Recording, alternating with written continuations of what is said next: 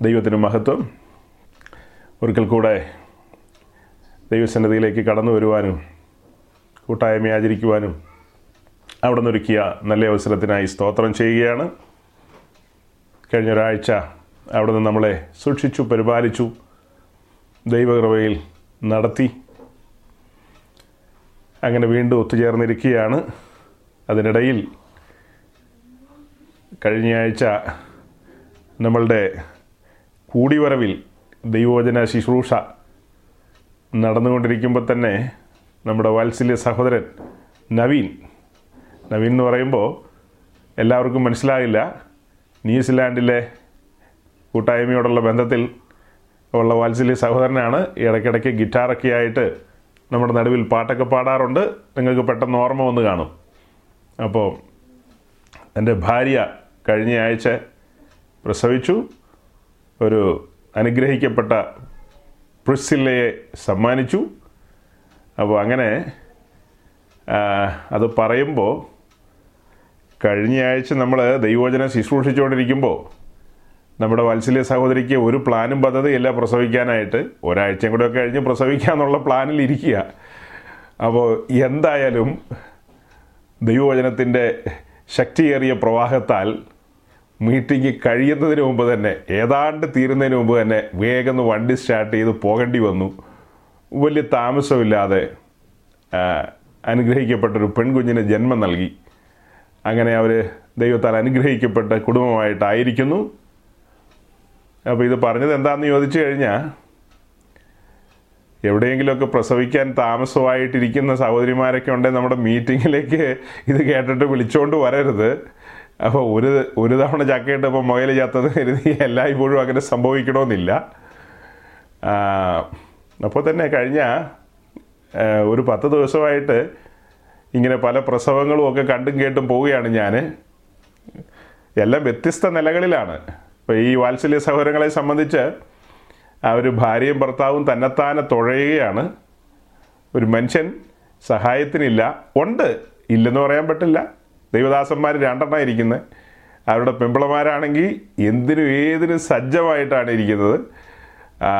അപ്പം കൂട്ട സഹോദരങ്ങളെല്ലാം അവിടെ ഉണ്ട്. എങ്കിലും ഒരു ചെറിയ ഒരു ഒരു വിഷയം എന്ന് വെച്ചാൽ അമ്മമാർ ആ ബഹുവചനത്തിലാണ് ഞാൻ പറഞ്ഞത് കേട്ടോ. ഏകവചനമല്ല ബഹുവചനത്തിലാണ് പറഞ്ഞത്. അമ്മമാർ അവരുടെ ഒരു സാന്നിധ്യവും പിന്നെ അപ്പന്മാരുടെയൊക്കെ ഒരു സാന്നിധ്യമൊക്കെ അവിടെ ഉണ്ടായിരുന്നെങ്കിൽ നന്നായിരുന്നു എന്നൊക്കെ ചിന്തിച്ച് കാണും. ചില സമയത്ത് തോന്നും. അമ്മമാരും അപ്പന്മാരൊന്നും ഇല്ലാതിരിക്കുക ഭേദം. അപ്പോൾ അതുകൊണ്ട് അവർ രണ്ടുപേരും കൂടെ അഡ്ജസ്റ്റ് ചെയ്ത കാര്യങ്ങളൊക്കെ വലിയ തർക്കസൂത്രങ്ങളൊന്നും ഇല്ലാതെ ഉന്തും തള്ളും ഒന്നും ഇല്ലാതെ ഉന്തും തള്ളെന്ന് പറഞ്ഞാൽ മനസ്സിലായോ? ആ ഉന്തും തള്ളൊന്നും ഇല്ലാതെ അവർ രണ്ടുപേരും കൂടെ ഭംഗിയായിട്ട് കാര്യങ്ങളൊക്കെ നടത്തും. അപ്പനമ്മമാരുടെ എണ്ണം കൂടിക്കഴിഞ്ഞാലും അപകടമാണ് അങ്ങനെയാണ് പല സ്ഥലങ്ങളിലും കാണുന്നത്. ചില സ്ഥലങ്ങളിൽ ഇല്ലാത്തതിന്റെ ഒരു ദുഃഖം പലർക്കും ഉണ്ട്. നമ്മുടെ സഹോദരങ്ങളൊക്കെ അങ്ങനത്തെ സാഹചര്യത്തെ അഭിമുഖീകരിച്ച് കടന്നു പോയവരുണ്ട് എന്നെ ഇപ്പോൾ കേട്ടുകൊണ്ടിരിക്കുകയാണ്. അപ്പോൾ അവർക്കൊക്കെ അത് വലിയ ദുഃഖത്തിന്റെ ഒരു കാരണമാണ് അതേസമയം ഉള്ളവർക്ക് അതും ദുഃഖമാണ് എന്റെ സഹോദരങ്ങളെ നിങ്ങളിത് കേൾക്കുമ്പോൾ നടുങ്ങിപ്പോകരുത്. മാതാപിതാക്കൾ രംഗത്തില്ലാത്തവരെ സംബന്ധിച്ച് അതുപോലെ അടുത്തില്ലാത്തതും രണ്ട് രീതിയിലാണ് പറഞ്ഞത്. അതൊരു ദുഃഖമാണ് അടുത്തുള്ളവരുടെ കാര്യം പറയാം. അത് വലിയ ദുഃഖമാണ് അത്രയും പറഞ്ഞ് ഞാനങ്ങ് വിടുക. അപ്പോൾ അതിനകത്ത് അറുപത്താറ് പുസ്തകങ്ങളും അടങ്ങിയിരിക്കുക. ഏ? എന്തൊരു പങ്കപ്പാട എന്റെ കർത്താവേ സ്വോത്ര അല്ലേലിയ എന്തായാലും നമ്മുടെ സഹോദരിമാർക്കൊക്കെ കർത്താവ് ആശ്വാസം കൊടുത്തു. അപ്പോൾ തന്നെ ഇപ്പോഴും ഞാൻ ഇത് പറഞ്ഞുകൊണ്ടിരിക്കുമ്പോൾ തന്നെയും എന്റെ ഉള്ളിൽ ഭാരമുണ്ട് എന്ന് പറഞ്ഞാൽ വേറെ അർത്ഥത്തിലല്ല. നമ്മളുടെ വാത്സല്യ സഹോദരങ്ങൾ ഇനിയും പലരും തലമുറകളെ കണ്ട് ഈ ഭൂമിയിൽ സന്തോഷിക്കുവാൻ സ്വർഗത്തിലെ ദൈവം ഇട കൊടുക്കേണ്ടതുണ്ട്. അത് ഒരു ഭാരമായിട്ട് ഉള്ളിലുണ്ട്. ഈ ഈ കുഞ്ഞുങ്ങളെയെല്ലാം കാണുമ്പോൾ ചില നാളുകൾക്ക് ശേഷം കാത്തിരുന്ന് ലഭിച്ച കുഞ്ഞുങ്ങളുടെ കാര്യമാണ് എന്റെ മുമ്പിൽ വന്ന രണ്ട് മൂന്ന് കേസുകൾ. ഈ പത്ത് ദിവസത്തിനുള്ളിൽ പത്ത് ദിവസം പോലും ആയിട്ടില്ല ആ വൺ വീക്ക് അത്രയും കൂട്ടിയാൽ മതി. അപ്പോൾ ആ കുഞ്ഞുങ്ങളൊക്കെ ചില നാളുകൾ ചിലത് കുറേ കാലങ്ങൾ ഒക്കെ കാത്തിരുന്നതിന് ശേഷം കയ്യിൽ ലഭിച്ചതാണ്. അപ്പോൾ ദൈവസന്നിധിയിൽ എത്രമാത്രം സന്തോഷിക്കണം ദൈവത്തെ എത്രമാത്രം ഭയപ്പെടണം എന്നൊക്കെയുള്ളത് ഇതിന്റെ ഭാഗമാണ്. അപ്പോൾ തന്നെ പല സഹോദരങ്ങളും ഞാൻ പറഞ്ഞതുപോലെ ആ കുഞ്ഞുങ്ങളെ ലാളിക്കുവാൻ പാകത്തിന് അവരുടെ കരങ്ങൾ സജ്ജമാണ്. ദൈവത്തിന്റെ പ്രവൃത്തി ഏറ്റവും താമസമിന അവിടെ സംഭവിക്കട്ടെ എന്ന് ആഗ്രഹിക്കുകയാണ്. വലിയ ആഗ്രഹമാണ് ഉള്ളിൽ വലിയ ആഗ്രഹം. മെസ്സേജിൽ ഇതെല്ലാം ഒന്നും പറയാറില്ലെങ്കിലും സ്വകാര്യ പ്രാർത്ഥനകളിലും അതുപോലെ പ്രാർത്ഥിക്കാത്ത സമയങ്ങളൊക്കെ ഉണ്ടല്ലോ. ഉള്ളം കൊണ്ട് പ്രാർത്ഥിക്കുന്നുണ്ടല്ലോ. സൗരങ്ങളെ നമ്മൾ പായി വിരിച്ച് ഒരു സാഹിത്യ ഭാഷയെ പ്രാർത്ഥിക്കുക മാത്രമല്ല അല്ലാത്തപ്പോഴും ഉള്ളിന്റെ ഉള്ളിൽ കൂട്ടു സഹോദരങ്ങളെ കുറിച്ചുള്ള അവരുടെ ഭാരം നമ്മൾ ഉൾക്കൊണ്ടുകൊണ്ട് നമ്മുടെ ഒരു ആഗ്രഹമാണത്. ഹൃദയം അറിയുന്ന ദൈവം പ്രവർത്തിക്കട്ടെ. ഹൃദയം ഹൃദയങ്ങളെ അറിയുന്ന സഹോദരങ്ങളുടെ ഹൃദയം മാത്രമല്ല എന്റെ ഹൃദയവും അതിനുവേണ്ടി നൊമ്പരപ്പെടുന്നുണ്ട് ആഗ്രഹിക്കുന്നുണ്ട്. അതുകൊണ്ട് ദൈവം രണ്ടായിരത്തി ഇരുപത്തൊന്നിൽ തന്നെ ഇരുപത്തിരണ്ടിലേക്കും പറയുന്നില്ല ഞാൻ ഇരുപത്തൊന്നിൽ തന്നെ അവന്റെ വലങ്കരം ചലിപ്പിക്കുന്നത് കാണുവാൻ ആശ്വാസത്തിന്റെതായ അനുഭവങ്ങൾ സ്വർഗം പ്രദാനം ചെയ്യേണ്ടതിനായി നമുക്ക് കാത്തിരിക്കാം. തുടക്കത്തിലൊന്ന് സൂചിപ്പിച്ചെന്ന് മാത്രം കഴിഞ്ഞ ദിവസങ്ങളിലൊക്കെ മലയാളക്കരയിൽ സംഭവബഹുലമായ കാര്യങ്ങളാണ് നടക്കുന്നത്. യൗവനക്കാർ യൗവനക്കാരത്തികളെ വെടിവെച്ചു കൊല്ലുന്ന കാഴ്ചകൾ. ഇന്നലെ വൈകിട്ടത്തെ മീറ്റിങ്ങിൽ ഞാനതൊക്കെ സൂചിപ്പിച്ചു അല്പം. പാപം പെരുകിയിരിക്കുകയാണ്. പാപത്തിന്റെ ബഹുലത എന്ന് പറയാം. ദൈവത്തെക്കുറിച്ചുള്ള ചിന്ത മനുഷ്യൻ ഇല്ലാതെയായിരിക്കുന്നു മരണാനന്തര ജീവിതത്തെക്കുറിച്ച് ചിന്തിക്കുകയോ ചിന്തിക്കാതിരിക്കുകയോ ചെയ്യട്ടെ. അതിലപ്പുറം മരണാനന്തരം ഇവിടം കൊണ്ടൊന്നും അവസാനിക്കുന്നില്ല. ഒരു ന്യായാസനത്തിന് മുമ്പാകെ നിൽക്കേണ്ടതാണ്. അവിടെ അത് കടുത്ത ന്യായവിധി ആയിരിക്കും എന്നുള്ള തിരിച്ചറിവൊന്നും മനുഷ്യർക്കില്ല. ആ കാര്യങ്ങൾ അവരുടെ അടുക്കിൽ എത്തിക്കാൻ കഴിയുന്നില്ല. എത്തിക്കേണ്ടവർ എത്തിക്കുന്നില്ല. പല കാരണങ്ങളാണ് കിടക്കുന്നത്. പല കാരണങ്ങൾ. നമ്മൾ ഇടയ്ക്കൊരിക്കൽ സൂചിപ്പിച്ചതാണ് കർത്താവരദാസൻ പത്രോസിന്റെ ഒരു സന്ദർശനം കൊർന്നല്യോസിന്റെ വീട്ടിലേക്ക്. ആ സന്ദർശനത്തിൽ അവിടെ ദൈവവചനം പ്രസംഗിച്ച് മുൻപോട്ട് പോയി അത് അവസാനിപ്പിക്കുമ്പോൾ താൻ സൂചിപ്പിക്കുന്ന ഒരു കാര്യമുണ്ട്. തന്റെ മേലൊരു കൽപ്പനയുണ്ട്. ജീവിച്ചിരിക്കുന്നവരെയും മരിച്ചവരെയും ന്യായം വിധിപ്പാൻ പിതാവ് തന്റെ പുത്രനെ ഏൽപ്പിച്ചിരിക്കുന്നു എന്നുള്ള ആ കാര്യം എല്ലാവരെയും അറിയിക്കാനുള്ളൊരു കൽപ്പന തങ്ങളുടെ മേൽ കിടക്കുകയാണ്. അത് ഞങ്ങൾ എല്ലായിടത്തും പോയി അറിയിക്കുകയാണ്. എല്ലാവരെയും അറിയിക്കുകയാണ്. അപ്പോൾ ആ ന്യായവിധിയിൽ നിന്ന് തെറ്റി ഒഴിയണം. ദൈവത്തിന്റെ സ്നേഹം വെളിപ്പെട്ടിരിക്കുന്നു. തന്റെ പുത്രനെ നമുക്ക് വേണ്ടി നൽകിയിരിക്കുന്നു. ഇതൊക്കെ അവർ പറഞ്ഞിരുന്നു. പൗലോസിന്റെ പ്രസംഗത്തിൽ നമുക്കറിയാം അരയോപക കുന്നിൽ നിന്നുകൊണ്ട് പറഞ്ഞപ്പോൾ പറഞ്ഞ കാര്യം താൻ നിയമിച്ച പുരുഷൻ മുഖാന്തരം ഈ ലോകത്തെ നീതിയോടെ ന്യായം വിധിക്കുന്നൊരു ദിവസമുണ്ട്. ഇപ്പോൾ ഒരു ന്യായവിധിയെക്കുറിച്ച് ക്രൈസ്തവ ലോകം പോലും മറന്നിരിക്കുകയാണ്. വേർപെട്ടവരെന്ന് പറയുന്നവരുടെ ഇടയിൽ ന്യായവിധി എന്നുള്ള കാര്യത്തെക്കുറിച്ച് ഒരു രണ്ട് മൂന്ന് സെന്റൻസ് പറയാമോ എന്ന് ചോദിച്ചാൽ അവർ ഇരുട്ടിത്തപ്പും. അവർക്കത് ഏത് സമയത്ത് എവിടെയൊക്കെ എങ്ങനെയൊക്കെയാണെന്നൊന്നും കൃത്യം പറയാൻ അറിയില്ല. വർഷങ്ങളായി മാർഗത്തിൽ സഞ്ചരിക്കുന്നു ന്യായവിധിയെക്കുറിച്ച്. അപ്പൊ പിന്നെ വെളിയിലുള്ളവരുടെ കാര്യം പറയണോ? എന്താണ് ന്യായവിധി എന്നുള്ളതിനെക്കുറിച്ച് ശിക്ഷാവിധി എന്നുള്ളതിനെക്കുറിച്ച് വിശുദ്ധ ലിഖിതം പറയുന്നതെന്ന് നമ്മുടെ സഹോദരങ്ങൾക്ക് കൃത്യമായി പറയാൻ കഴിയുന്നില്ല. കഴിയുന്നവരുണ്ട് കേട്ടോ. ഇല്ലെന്നൊന്നുമല്ല. പലർക്കും കഴിയുന്നില്ലെന്നുള്ളതാണ് വാസ്തവം. ന്യായവിധിയെക്കുറിച്ച് ചോദിച്ചാൽ എല്ലാവരും ചാടിക്കേറി വെളിപ്പാട് പുസ്തകത്തിലെ വെള്ളസിംഹാസനത്തിന്റെ കാര്യം പറഞ്ഞു കളയും. ദുഷ്ടന്മാരുടെ ന്യായവിധിയും വിശുദ്ധന്മാരുടെ ന്യായവിധിയും അതിന് തക്കതായ റഫറൻസുകൾ വാക്യങ്ങൾ എടുത്തുകൊണ്ട് അതിന്റെ സമയക്രമങ്ങൾ എടുത്തുകൊണ്ട് പറയാൻ കഴിയുന്നില്ല. നമുക്ക് കാര്യങ്ങൾ അറിയില്ലെന്നേ. പക്ഷെ നമ്മുടെ മക്കളൊക്കെ ഐ ടി എഞ്ചിനീയർമാരും വലിയ പുള്ളികളൊക്കെയാണ് പക്ഷെ അവരോട് ഈ കാര്യങ്ങൾ ചോദിച്ചാൽ അവർ ഇരുട്ടി തപ്പും. നമ്മുടെ സുന്ദരിയായ മോളോട് ചോദിച്ചു കഴിഞ്ഞാൽ അത് പാസ്റ്റർക്ക് അറിയാമെന്ന് പറഞ്ഞു കളയും അത്ര തന്നെ. ഈ കാര്യത്തെക്കുറിച്ച് കൂടെ പഠിക്കുന്ന കുട്ടികൾ ചോദിച്ചു കഴിഞ്ഞാൽ മറുപടി പറയണ്ടേ? അവൾ എപ്പോഴാണ് വെടികൊണ്ട് ചാകണേന്ന് ആർക്കറിയാം? കാരണം കൂടെ പഠിക്കുന്നു എന്ന് പറയുന്നവരല്ലേ ഏടാകൂടങ്ങളിലാണ് അവർ പല വലകളിൽ അകപ്പെട്ട് കിടക്കുകയാണ്. നെറ്റുകളിൽ അകപ്പെട്ട് കിടക്കുകയാണ്. കുരുക്കുകളിൽ അകപ്പെട്ട് കിടക്കുകയാണ്. പല തെറ്റായ വഴികൾ തെറ്റായ ബന്ധങ്ങൾ കാര്യം നടപ്പും പോക്കുമൊക്കെ കാണുമ്പോൾ വീട്ടുകാർ വിചാരിക്കുമോ ഇപ്പോൾ പഠിച്ച് എല്ലാം റെഡിയാക്കിക്കൊണ്ട് വരുമെന്ന്. അതിനിടയ്ക്ക് വേറെ കൃഷികളുണ്ട്. വേറെ ഇടപാടുകളുണ്ട്. ഇടപാടുകളിൽ പാളിച്ചകൾ വരും. എപ്പോഴും ഒരുപോലെ ആയിരിക്കണമെന്നില്ലല്ലോ. പാളിച്ച സംഭവിക്കാം. ഡീലിങ്സ് തെറ്റിപ്പോകാമെന്നേ. ഇവിടെ ചില കാലം ഒരുവനുമായിട്ട് ലോകത്തിൽ നടന്നിട്ട് ഡീലിങ്സിൽ പാളിച്ച വന്നു. പാളിച്ചു വന്നപ്പോൾ അവനൊരു ക്ഷിപ്രകോപി ആയിരുന്നിരിക്കാം അല്ലെങ്കിൽ തന്നെ അവനൊരു അന്തർമുഖനായിരുന്നിരിക്കാം. അവൻ കരുതി കൂട്ടി കൈകാര്യം ചെയ്തു. അപ്പം ഞാൻ പറഞ്ഞത് എന്താ? നമ്മുടെ യൗവനക്കാർക്ക് ഈ വക കാര്യങ്ങളെക്കുറിച്ച് വേദവസം മുഴുവൻ പറയണമെന്നല്ല. എന്തെങ്കിലും ഒരു ചോദ്യം വന്നാൽ ന്യായവിധിയെക്കുറിച്ച് എന്തെങ്കിലും ഒരു ചോദ്യം വന്നാൽ രണ്ട് സെന്റൻസ് ഒത്തിരി ഒന്നും വേണ്ടെന്നേ രണ്ട് സെന്റൻസ് എന്താണ് വൈറ്റ് ത്രോട്ട് ജഡ്ജ്മെന്റ്? എന്താണ് ഒന്നാം പുനരുദ്ധാനം എന്താണ് രണ്ടാം പുനരുദ്ധാനം ഒന്നാം പുനരുദ്ധാനത്തിൽ പങ്കുള്ളവർ ഭാഗ്യവാന്മാർ. അവരാരെല്ലാം ആയിരിക്കും രണ്ടാം പുനരുദ്ധാനത്തിൽ പങ്കുള്ളവർ ആരാരെല്ലാം ആയിരിക്കും കാലക്രമങ്ങൾ. ജസ്റ്റ് ഒന്ന് പറയാൻ. വേണ്ട അത്രയും വേണ്ട. അത് ഇച്ചിരി കടന്ന കൂട്ടത്തിലാണ് അതെങ്കിൽ നമുക്ക് പുറകോട്ട് വരാം? വെള്ളസിംഹാസനത്തിന് മുമ്പാകെ വരുന്നത് ആരായിരിക്കും? മനുഷ്യർ ആപാലവൃദ്ധം വരുമെന്നാണ് എഴുതിയിരിക്കുന്നത്. അപ്പോൾ അത് ഏത് മനുഷ്യരാ? അതേസമയം രണ്ട് കുരുത്തി ലേഖനം അഞ്ചാം അധ്യായത്തിൽ പറയുന്നത് വിശുദ്ധന്മാർ ക്രിസ്തുവിന്റെ ന്യായാസനത്തിന് മുമ്പാകെ വരുമെന്ന. പത്രോസും അത് എടുത്തു പറഞ്ഞിട്ടുണ്ട്. വിശുദ്ധന്മാർ ക്രിസ്തുവിന്റെ ന്യായാസനത്തിന് മുമ്പാകെ വരണം. അവിടെയാണ് പ്രതിഫലങ്ങൾ വീതിക്കുന്നത്. അവരുടെ നടപ്പിനനുസരിച്ച് ജീവിതം വെളിപ്പെടുത്തുന്ന നിമിഷങ്ങളാണത്. നമ്മുടെ ജീവിതം അവിടെ അനാവരണം ചെയ്യും സഹോദരങ്ങളെ. അയ്യോ ഈ ഞായറാഴ്ച ദിവസം ഞാനൊന്ന് ഓർമ്മിപ്പിക്കുക അത്. അങ്ങനെയൊന്നും ഇല്ലല്ലോ പാസ്റ്റർ ഏതാ ചിലരിടയ്ക്ക് പറയാറ്. അങ്ങനെയൊന്നും ഇല്ലല്ലോ എന്ന് അതാരാ പറഞ്ഞത്? അങ്ങനെയൊക്കെ ഉണ്ട്. എവിടം മുതൽ എവിടം ഉള്ളതാ ഇല്ലാത്തത്? ജനനം മുതൽ നാം യേശുവിനെ രക്ഷിതാവായി സ്വീകരിച്ച നിമിഷം വരെയുള്ളതൊന്നും ഇല്ല. അതെല്ലാം ഡിലേറ്റ് ചെയ്ത് കളഞ്ഞിരിക്കുന്നു. അതായത് മടക്കി കൊണ്ടുവരാൻ കഴിയാത്ത വിധത്തിൽ ഡിലേറ്റ് ചെയ്തിരിക്കുന്നു.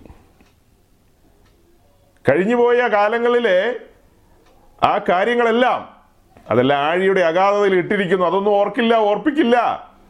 എന്നാൽ ഇവിടെ ഒരു ആരംഭമുണ്ട്. ഇവിടെ ഒരു ആരംഭമുണ്ട്.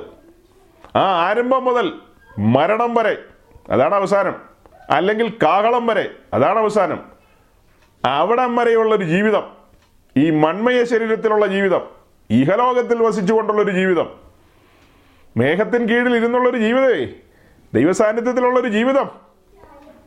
ആ ദൈവവചനം വെളിപ്പെടുന്ന കാലത്ത് ദൈവവചനം വെളിപ്പെട്ട കാലത്ത് ക്രിസ്തീയ കൂട്ടായ്മ അനുഭവിച്ച കാലത്തുള്ളൊരു ജീവിതമുണ്ട്. ആ ജീവിതം നിശ്ചയമായും അനാവരണം ചെയ്യും. ലഭിക്കപ്പെട്ട അവസരങ്ങൾ ചിന്തകൾ വിചാരങ്ങൾ നിലവുകൾ എല്ലാം വെളിപ്പെടുത്തും. അപ്പോൾ അതെല്ലാം വെളിപ്പെടുത്തി അതിനനുസരിച്ച് എങ്ങനെ പറയാം? അതിനൊപ്പിച്ചുള്ള ഒപ്പിക്കലല്ല കേട്ടോ അതിനൊപ്പിച്ചൊരു ന്യായവിധി അങ്ങ് വെളിപ്പെടും. ആ സിംഹാസനത്തിന് മുമ്പിലുള്ള കാഴ്ചകൾ എന്ന് പറയുന്നത് എന്താ? വെള്ളസിംഹാസനത്തിന് മുമ്പാകെ നമുക്കറിയാം. അളുങ്കിനൊത്ത കണ്ണാടിക്കടലാണ്. ക്രിസ്റ്റൽ ക്ലിയർ വാട്ടറാണ് അതിലൂടെ ഒഴുകുന്നത്. എന്ന് പറഞ്ഞാൽ അർത്ഥം എന്താ? ന്യായവിധി സുതാര്യമേ ന്യായവിധി സുതാര്യമായിരിക്കും. അതുപോലെ തന്നെ ക്രിസ്തുവിന്റെ ന്യായാസനത്തിന് മുമ്പാകെയും. അല്ലാതെ അവിടെ വേറെ വല്ല വ്യത്യാസമുണ്ടോ? അവിടെ ഒരു ശിപാർശയൊക്കെ അവിടെ ഒരു ശിപാർശയും നടക്കില്ല. റെക്കമെൻഡേഷൻസ് പറ്റില്ലെന്ന്. മറ്റേ പാസ്റ്റർക്ക് ചായ കൊടുത്താണല്ലോ. ഈ പാസ്റ്റർക്ക് എന്താ? ആ ശാരത്തിന്റെ പേര് മറന്നുപോയില്ലോ ആ ഹ, കുഴിമന്തിയോ അൽഫാമൊക്കെ മേടിച്ചു കൊടുത്തതാണെന്നൊന്നും പറഞ്ഞിട്ട് ഒരു കാര്യമില്ല. ജീവിതം അനാവരണം ചെയ്യും. നടപ്പ് കൊടുപ്പ് അതായത് ഗീവാൻ ടേക്കുകൾ നടപ്പുകൾ എല്ലാം വെളിപ്പെടുത്തും. അങ്ങനെയൊക്കെയാണ് ക്രിസ്തുവിന്റെ ന്യായാസനത്തിന് മുമ്പാകെ. ഞാൻ ഇടയ്ക്കൊന്ന് ഓർമ്മിപ്പിച്ചെന്നേ ഉള്ളൂ. ഇതൊന്നും ഓർമ്മിപ്പിക്കാൻ ഇങ്ങനെയൊന്നും വന്നതല്ല. പറഞ്ഞു വന്നപ്പോൾ വന്നതാ. അപ്പം നമുക്ക് ഈ കാര്യത്തെക്കുറിച്ചൊരു ഗ്രാഹ്യമുണ്ടെങ്കിൽ അല്ല ഇത് മറ്റുള്ളവരെ പറഞ്ഞു പഠിപ്പിക്കാൻ പാകത്തിന് ഗ്രാഹ്യമുള്ളവരായി മാറുക എന്നുള്ളതല്ല ഉദ്ദേശിച്ചത്. അതുകൊണ്ട് അപ്പോൾ തന്നെ ആ നിലയിലേക്ക് നാം പ്രാപ്തരായാൽ അപ്പോൾ വാസ്തവമായിട്ടും നമുക്ക് ബോധം വരിക എന്നല്ലേ അർത്ഥം? നമ്മൾ ഓരോ പരിപാടി ഒപ്പിക്കുമ്പോൾ ഓരോരോ പരിപാടികൾ ഒപ്പിക്കുമ്പോൾ പെട്ടെന്നുള്ളിൽ ഒരു ഉത്ഭയം വരില്ലേ? ഞാൻ ക്രിസ്തുവിന്റെ ന്യായാസനത്തിന് മുമ്പാകെ നിൽക്കേണ്ടവനാണ്. ഞാൻ ക്രിസ്തുവിന്റെ ന്യായാസനത്തിന്റെ മുമ്പാകെ നിൽക്കേണ്ടവളാണ് എന്ന ബോധ്യം എന്നെ ഭരിക്കുമ്പോൾ അവിടെയാണ് ഈ ദൈവഭയത്തിന്റെ വിഷയം വരുന്നത്. എങ്ങനെയാ ദൈവഭയം എന്നുള്ള വിഷയം വരുന്നത്? ചുമ്മാ ഇരുന്ന് നടുക്കിക്കൊണ്ടിരിക്കുക എന്നുള്ളതല്ലല്ലോ ദൈവഭയം എന്ന് പറയുന്നത്. ഞാൻ ഒരിക്കൽ നിൽക്കേണ്ടതാണ് അവന്റെ മുമ്പാകെ. അവൻ എന്നെ സ്നേഹിച്ച് എനിക്ക് വേണ്ടി കാൽവറിയുടെ കൊലമരത്തിലേക്ക് നടന്നു കയറി. എന്തിനാണ് മനുഷ്യവർഗത്തിന്റെ പാപത്തിന്റെ പരിഹാരത്തിന് വേണ്ടി? പാപമെന്നെ തീപ്പഴികയിലേക്ക് കൊണ്ടുപോകേണ്ടതായിരുന്നു. പക്ഷേ അവൻ എനിക്ക് വേണ്ടി വില കൊടുത്ത നിമിത്തം എന്നെ അതിൽ നിന്ന് രക്ഷിച്ചു. എന്നിട്ടൊരു മൃദുസ്വരം എന്നോട് കേൾപ്പിച്ചു. എന്താ അത്? ഇനി പാപം ചെയ്യരുതെന്ന്. പാപവഴികളിൽ നടക്കരുത് അതിൽ രസിക്കരുത്. ശേഷം മനുഷ്യരെ പോലെ ചിന്തിക്കരുത്. അതാരീ ഈ ശേഷം മനുഷ്യര്? ശേഷം മനുഷ്യരെ അതാരാന്ന് അറിയില്ലെങ്കിൽ അടുത്തിരിക്കുന്നവരോടൊക്കെ ചോദിച്ചാൽ മതി അവർ പറഞ്ഞു തരും. അപ്പോൾ ആ ശേഷം മനുഷ്യരെ പോലെ ചിന്തിക്കുകയോ ഇടപെടുകയോ ഇടപാടുകളോ പറ്റത്തില്ല. ഞാനൊരു തനിപ്പെട്ട വ്യക്തിയാണ്. തീയിൽ നിന്ന് വലിച്ചൂരിയെടുത്തതാണ് ഓ എന്റെ ദൈവമേ. എന്നെ തീയിൽ നിന്ന് വലിച്ചൂരിയെടുത്തതാണ് ഒരു നടുക്കം. ഒരു നടുക്കം. നടുങ്ങണം കേട്ടോ. എന്നെ തീയിൽ നിന്ന് വലിച്ചൂരിയെടുത്തതാ നടുങ്ങണം. അക്കാരണത്താൽ എന്റെ നടപ്പ് എന്റെ സകല ഇടപാടുകളും. ശേഷം മനുഷ്യരെ പോലെ ആയിരിക്കരുത്. ഏതെങ്കിലും പാസ്റ്ററുടെ പ്രസംഗം കേട്ടല്ല ഞാൻ എന്റെ ജീവിതം കരിപ്പിടിപ്പിച്ച് കൊണ്ടുവരേണ്ടത്. പ്രസംഗം നമ്മെ ഉത്തേജിപ്പിക്കാൻ വേണ്ടി നമുക്ക് ബോധങ്ങളൊക്കെ നമുക്ക് ബോധ്യങ്ങളൊക്കെ നൽകാൻ വേണ്ടിയൊക്കെയാ. അല്ലാതെ ഞാൻ തനിച്ച് ദൈവസന്നിധിയിൽ തിരുവഴുത്തുകൾ തുറന്നു വെച്ചുകൊണ്ട് പരിശുദ്ധാത്മാവിന് മുമ്പാകെ ആയിരിക്കുമ്പോൾ ആത്മാവ് എന്റെ ലൈഫിന് ഒരു ഷെയ്പ്പ് തരില്ലേ? എന്റെ ലൈഫിന് ഒരു ഷെയ്പ്പ് നൽകുന്നത് ആരാ? പരിശുദ്ധാത്മാവല്ലേ? പ്രസംഗം കേട്ടപ്പോൾ പെട്ടെന്ന് എനിക്ക് ഒരു മാറ്റം വന്നെന്നുള്ളതല്ല. നാം തനിച്ച് ദൈവസന്നിധിയിലായിരിക്കണം. അങ്ങനെ ആയിരിക്കുന്ന നിമിഷങ്ങളിലാണ് വലിയ ദൈവപ്രവർത്തികൾ നടക്കുന്നത്. വലിയ ദൈവപ്രവർത്തികൾ. ഏകരായി ദൈവസന്നിധിയിലായിരിക്കണം. അങ്ങനെയുള്ള സമയങ്ങളിൽ നമ്മുടെ കുറവുകൾ വെളിപ്പെടും. നമ്മുടെ കുറവുകൾ. ഏതെല്ലാം മേഖലകളിലാണ് പരാജയങ്ങൾ എന്നുള്ളത്? അവിടങ്ങളിലെല്ലാം ലൈറ്റ് തെളിയും. പ്രകാശമേ. മനസ്സിലായില്ല. ഒരു വാക്യം വായിച്ചേക്കാം. നൂറ്റി പത്തൊമ്പതാം സങ്കീർത്തനത്തിന്റെ നൂറ്റി അഞ്ചാം വാക്യം. എത്രയോ കാലങ്ങളായിട്ട് നമുക്കറിയാവുന്ന. Psalm one hundred and nineteen verse one nought five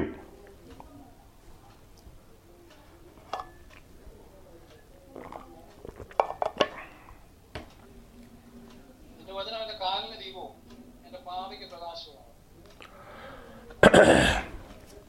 ഒന്നുകൂടെ വായിച്ച് ജെയിംസേ.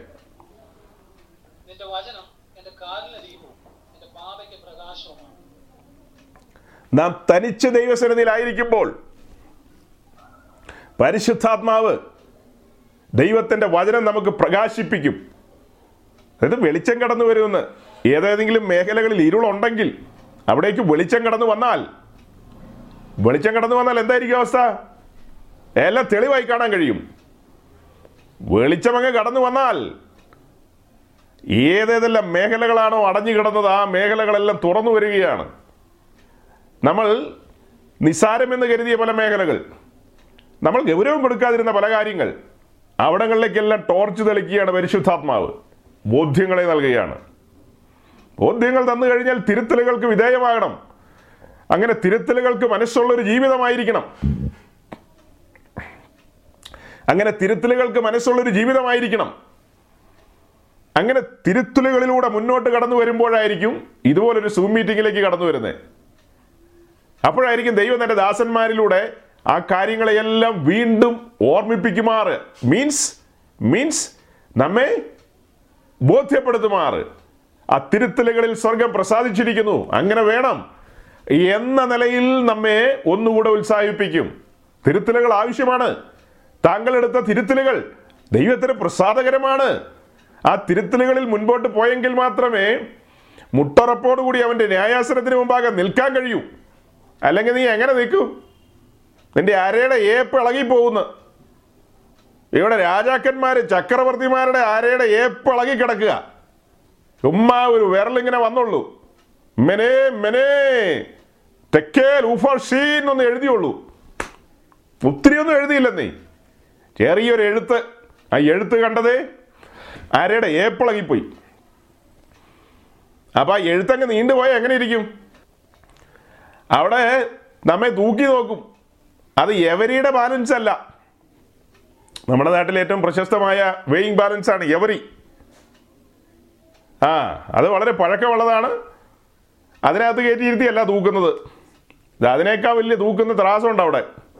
ആ വെയിങ് മെഷീനിലേക്ക് അങ്ങ് കയറ്റി നിർത്തി തൂക്കിക്കഴിഞ്ഞാൽ എങ്ങനെ ഇരിക്കും സൗരങ്ങളെ തുടക്കത്തിൽ ഇങ്ങനെയൊന്നും ചിന്തിച്ചതല്ലോ ഇത് ഇങ്ങനെ കയറി വരുന്നു. നമുക്ക് പോകേണ്ട വഴി വേറെയാണ്. നമ്മുടെ ട്രാക്ക് വേറെയാണ്. നമുക്ക് പോകേണ്ട വഴി വേറെയാണ്. പക്ഷേ സ്നേഹനിധിയായ പിതാവ് നമ്മെ തന്റെ ദാസനിലൂടെ ഓർമ്മിപ്പിക്കുകയാണ്. എന്തോ ഓർമ്മിപ്പിക്കുകയാണ്? ആരോടൊക്കെ ഓർമ്മിപ്പിക്കുകയാണ്? ഇങ്ങനെ നമ്മൾ ഒത്തുകൂടുമ്പോഴല്ലേ ദൈവത്തിന് നമ്മോട് ഇടപെടാൻ കഴിയുന്നത്? പലപ്പോഴും നമ്മൾ ദൈവത്തിന് അവസരം കൊടുക്കാറില്ല. നമ്മോട് സംസാരിക്കണമെന്നുണ്ട്. നമ്മളോട് കാര്യങ്ങൾ പറയണമെന്നുണ്ട്. പക്ഷെ അവസരം കൊടുത്തിട്ട് വേണ്ടേ? ചെവി ഒന്ന് തുറന്നു വെച്ചിട്ട് വേണ്ടേ? ഇപ്പോൾ ഇതിനകത്ത് കൊണ്ടുവന്ന് അറസ്റ്റ് ചെയ്ത് ഇരുത്തിയിരിക്കുക. ഇരുത്തിയിട്ടാ സൂചിപ്പിച്ചത്. കോതമംഗലത്ത് ഒരു യൗവനക്കാരൻ ഒരു യൗവനക്കാരിയെ ഷൂട്ട് ചെയ്ത കാര്യം പറഞ്ഞപ്പോഴാണ് ഇത്രയും നീണ്ടത്. ന്യായവിധിയെക്കുറിച്ച് അവനൊരു ചിന്തയില്ലെന്നേ. അവൻ ഹിന്ദു ബാക്ക്ഗ്രൗണ്ടിൽ ജനിച്ചു വളർന്നവനാ. ആ പെങ്കൊച്ചിന് അശേഷം ചിന്തയില്ല. അല്ല അവളുടെ കൂടെ ജീവിക്കുന്ന നസ്രാണിച്ചികളുണ്ടല്ലോ നസ്രാണിച്ചികൾ ആ നസ്രാണിച്ചികൾക്ക് ചിന്തയുണ്ടാവുമോ എനിക്ക് തോന്നുന്നില്ല. ഒരു ന്യായവിധി ഉണ്ടെന്നും ഒരു ദിവസം പേർ വിളിക്കുമെന്നും. ഏത് പേരാ? ക്രിസ്തുവിന് ന്യായാസനത്തിന് മുമ്പാകെയല്ല. അത് വേറെ നസ്രാണിച്ചികൾ ഇപ്പം ഞാൻ പറഞ്ഞ ജനറൽ നസ്രാണിച്ചികൾ അതുങ്ങൾക്ക് വല്ല ബോധമുണ്ടോ?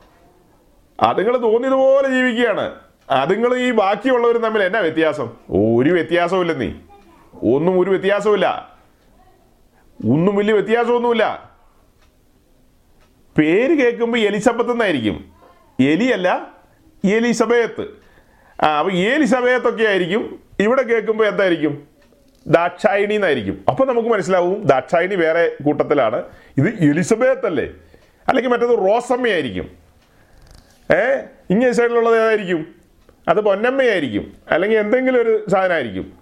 അപ്പോൾ നമ്മൾ ഈ പേര് കൊണ്ടൊക്കെ തിരിച്ചറിയും ഇത് അവിടെയാണ് ഇത് ഇവിടെയാണെന്നൊക്കെ. ഒന്നും അങ്ങനെയല്ല അതൊക്കെ നിങ്ങളുടെ വേറും തോന്നല. ഇതെല്ലാം ഒന്നാണ്. ഇതിലെല്ലാം ഒരാത്മാവാണ് വ്യാപരിക്കുന്നത്. അത്ര തന്നെ. അല്ലെങ്കിൽ എങ്ങനെയാ ഒരേപോലെ തന്നെ കൈകാര്യം ചെയ്യാൻ കഴിയുന്നത്? ലോകക്കാരെ നയിക്കുന്നത് ലോകത്തിന്റെ ആത്മാവാണ്. സി ലോകക്കാരെ നയിക്കുന്നത് ലോകത്തിന്റെ ആത്മാവാണ്. അതേസമയം ദൈവമക്കളെ നയിക്കുന്ന ആരാ? പരിശുദ്ധാത്മാവ്. രണ്ടാത്മാവും കൂടെ സമന്വയിച്ചിട്ട് അതായത് ലോകത്തിന്റെ ആത്മാവും പരിശുദ്ധാത്മാവും കൂടെ കൂടി ഒരു സുന്നകദോസ് വിളിച്ചു കൂട്ടിയിട്ട് നമ്മുടെ ഈ ആൾക്കാരെ എല്ലാം നമുക്ക് ഒരു ഐക്യതയിൽ കൊണ്ടുപോകാം. എന്ന് പറയോ? എനിക്ക് മനസ്സിലാകുന്നില്ല. ലോകത്തിന്റെ ആത്മാവിനാൽ നയിക്കപ്പെടുന്ന ലോകക്കാരെ ആ ആത്മാവിന്റെ ഹിതത്തിനനുസരിച്ചാണ് ഓരോ കാര്യങ്ങളും കാട്ടിക്കൂട്ടുന്നത്. പരിശുദ്ധാത്മാവിനാൽ നയിക്കപ്പെടേണ്ട ക്രിസ്തീയ ലോകത്തുള്ള വിശുദ്ധന്മാർ വിശുദ്ധമതികൾ അവരതുപോലെ തന്നെ കാണിച്ചാൽ എങ്ങനെ നോക്കും അപ്പൊ അതിന്റെ അർത്ഥം എന്താ? പരിശുദ്ധാത്മാവ് കോംപ്രമൈസ് ചെയ്തു എന്നല്ലേ അർത്ഥം? അങ്ങനെയാണോ അർത്ഥം? പരിശുദ്ധാത്മാവ് കോംപ്രമൈസ് ചെയ്യുമോ നടക്കാത്ത കാര്യമാ സഹോദരങ്ങളെ ദിവാസ്വപ്നം കാണല്ലേ കാണല്ലേ? നമ്മുടെ ആൾക്കാർ ലോകത്തിന്റെ ആത്മാവിനനുസരിച്ച് ചലിക്കാൻ തുടങ്ങിയിരിക്കുകയല്ലേ? അപ്പൊ ഞാൻ പറഞ്ഞ ജനറൽ നസ്രാണി ലോകത്തിന്റെ കാര്യമാണ് ഇനി വേർപെട്ടവരെന്ന് പറയുന്നതോ? അതും ഈ ജനറൽ നസ്രാണി ലോകമായിട്ട് ഇപ്പോൾ വലിയ അന്തരമൊന്നുമില്ല. എന്നെ അന്തരം. ഒന്ന് പറഞ്ഞ് എന്നെ അന്തരം എന്നൊന്ന് പറ. എന്തന്തരമാ? യൂതാടെ പുസ്തകം. ഒറ്റ അധ്യായമുള്ളൂ അതിന്റെ പതിനൊന്നാം വാക്യം ഒന്ന് വായിച്ചേ. ബൃഹത്തായ ഒരു സബ്ജക്റ്റിന്റെ ചുരുളഴിയുന്ന വാക്യമാണ്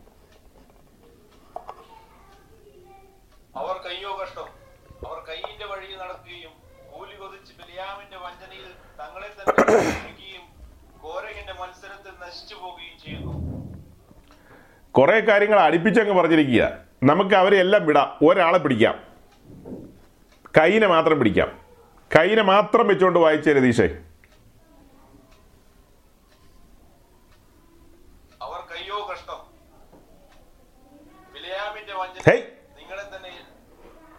നോക്കി വായിക്കുക പുസ്തകത്തിൽ നോക്കി വായിക്കുക എവിടെ നോക്കി? വായിക്കുന്നേ. ആ. അത്രയും മതി. അവർ കൈയിന്റെ വഴിയിൽ നടന്നു എന്നങ്ങ് തീർത്തു പറഞ്ഞോ? ഒരു കുഴപ്പമില്ല. അതാണ് അതിന്റെ ഉത്തരം. നമ്മളിപ്പോൾ പിരിച്ചെഴുതുകയാണ്. പിരിച്ചെഴുതുമ്പോൾ അങ്ങനെ പറയാം. അവർ കയ്യോ കഷ്ടം? അവർ കയ്യോ? ഒരു അയ്യം വിളിയ. ദൈവത്തിന്റെ ദാസൻ അയ്യം വിളിക്കുക. പരിശുദ്ധാത്മാവിലാണ് അയ്യം വിളി. ഈ തലമുറയിലും ദൈവവൃത്യന്മാർ അയ്യം വിളിച്ചുകൊണ്ടിരിക്കുകയാണ്. എല്ലാ ഉദ്ദേശിമാരുടെ കാര്യം അല്ല കേട്ടോ പറഞ്ഞത്. ദൈവത്തെ ഭയപ്പെടുന്ന ദൈവത്താൽ വേലയ്ക്ക് ഇറക്കി നിർത്തിയിരിക്കുന്ന ദൈവത്തിന്റെ ഭൃത്യന്മാർ അയ്യം വിളിച്ചുകൊണ്ടിരിക്കുക. തങ്ങളെ ഏൽപ്പിച്ചിരിക്കുന്ന ആട്ടിൻകൂട്ടം അവർ കയ്യോ കഷ്ടം. അവർ അവർ നടക്കാൻ അവർ നടക്കാൻ പാടില്ലാത്ത വഴികളിലൂടെ നടക്കാൻ പരിശ്രമിക്കുന്നു. കൈയിന്റെ കൈയിന്റെ വഴിയിലൂടെ നടക്കാൻ പരിശ്രമിക്കുന്നു. കൈയിന്റെ വഴിയിൽ നടക്കുന്നത് എങ്ങനെയാ? അവർ മരണത്തെക്കുറിച്ചൊരു ചിന്ത അവർക്ക് മരണത്തെക്കുറിച്ചൊരു ചിന്തയില്ലായിരുന്നു. കൈയിനും കൈയിന്റെ തലമുറയ്ക്കും മരണത്തെക്കുറിച്ചൊരു ചിന്തയില്ലായിരുന്നു. മരണാനന്തര ജീവിതത്തെക്കുറിച്ചൊരു ചിന്തയില്ലായിരുന്നു. ഒരു ന്യായവിധി ഉണ്ടെന്നുള്ള ബോധ്യമില്ലായിരുന്നു. തിന്നുക കുടിക്കുക ആനന്ദിക്കുക. നാളെ ചാകുമല്ലോ. അത് മാത്രമല്ല ഒരു വാക്യം സൂക്ഷം എനിക്ക് പറയാൻ കഴിയുന്നില്ല. ഞാൻ ഒരു സെക്കൻഡ് കൊണ്ടൊന്ന് ഒന്ന് ഒന്ന് തപ്പി നോക്കിയോട്ടെ ഒരു വാക്യം എന്റെ ഉള്ളിൽ വരുന്നുണ്ട്. കൃത്യം അങ്ങ് പറയാനായിട്ട് എനിക്ക് ഒറ്റ നിമിഷം കിട്ടിയാൽ വായിക്കാം ഇല്ല വിട്ട് കളയാം. യെസ് കിട്ടിയിരിക്കുന്നു. സാംസ് ചാപ്റ്റർ സെവന്റീൻ സങ്കീർത്തനം പതിനേഴ്. അതിന്റെ പതിനാലും ഓ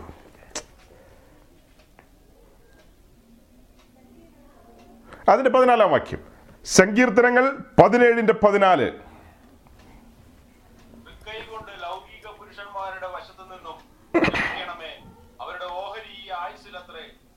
സമ്പത്ത് നീ അവരുടെ വയറ് നിറയ്ക്കുന്നു. അവർക്ക് പുത്രസമ്പത്ത് ധാരാളമുണ്ട്. തങ്ങളുടെ ധന ധനശിഷ്ടം അവർ കുഞ്ഞുങ്ങൾക്ക് വെച്ചേക്കുന്നു. ഇഷ്ടപ്പെട്ടെന്ന് തോന്നുന്നു അല്ലേ? വാക്യം ഇഷ്ടപ്പെട്ടോ എല്ലാവർക്കും? ആന്റണി ബ്രദർ എന്നെ എത്ര ദുഃഖിച്ചിരിക്കണേ? കപ്പലെല്ലാം മുങ്ങിപ്പോയോ? കൊച്ചി കായലിൽ കപ്പലെല്ലാം മുങ്ങിപ്പോയോ? ആ മുങ്ങിപ്പോയെങ്കിൽ അത് പറഞ്ഞേരെ.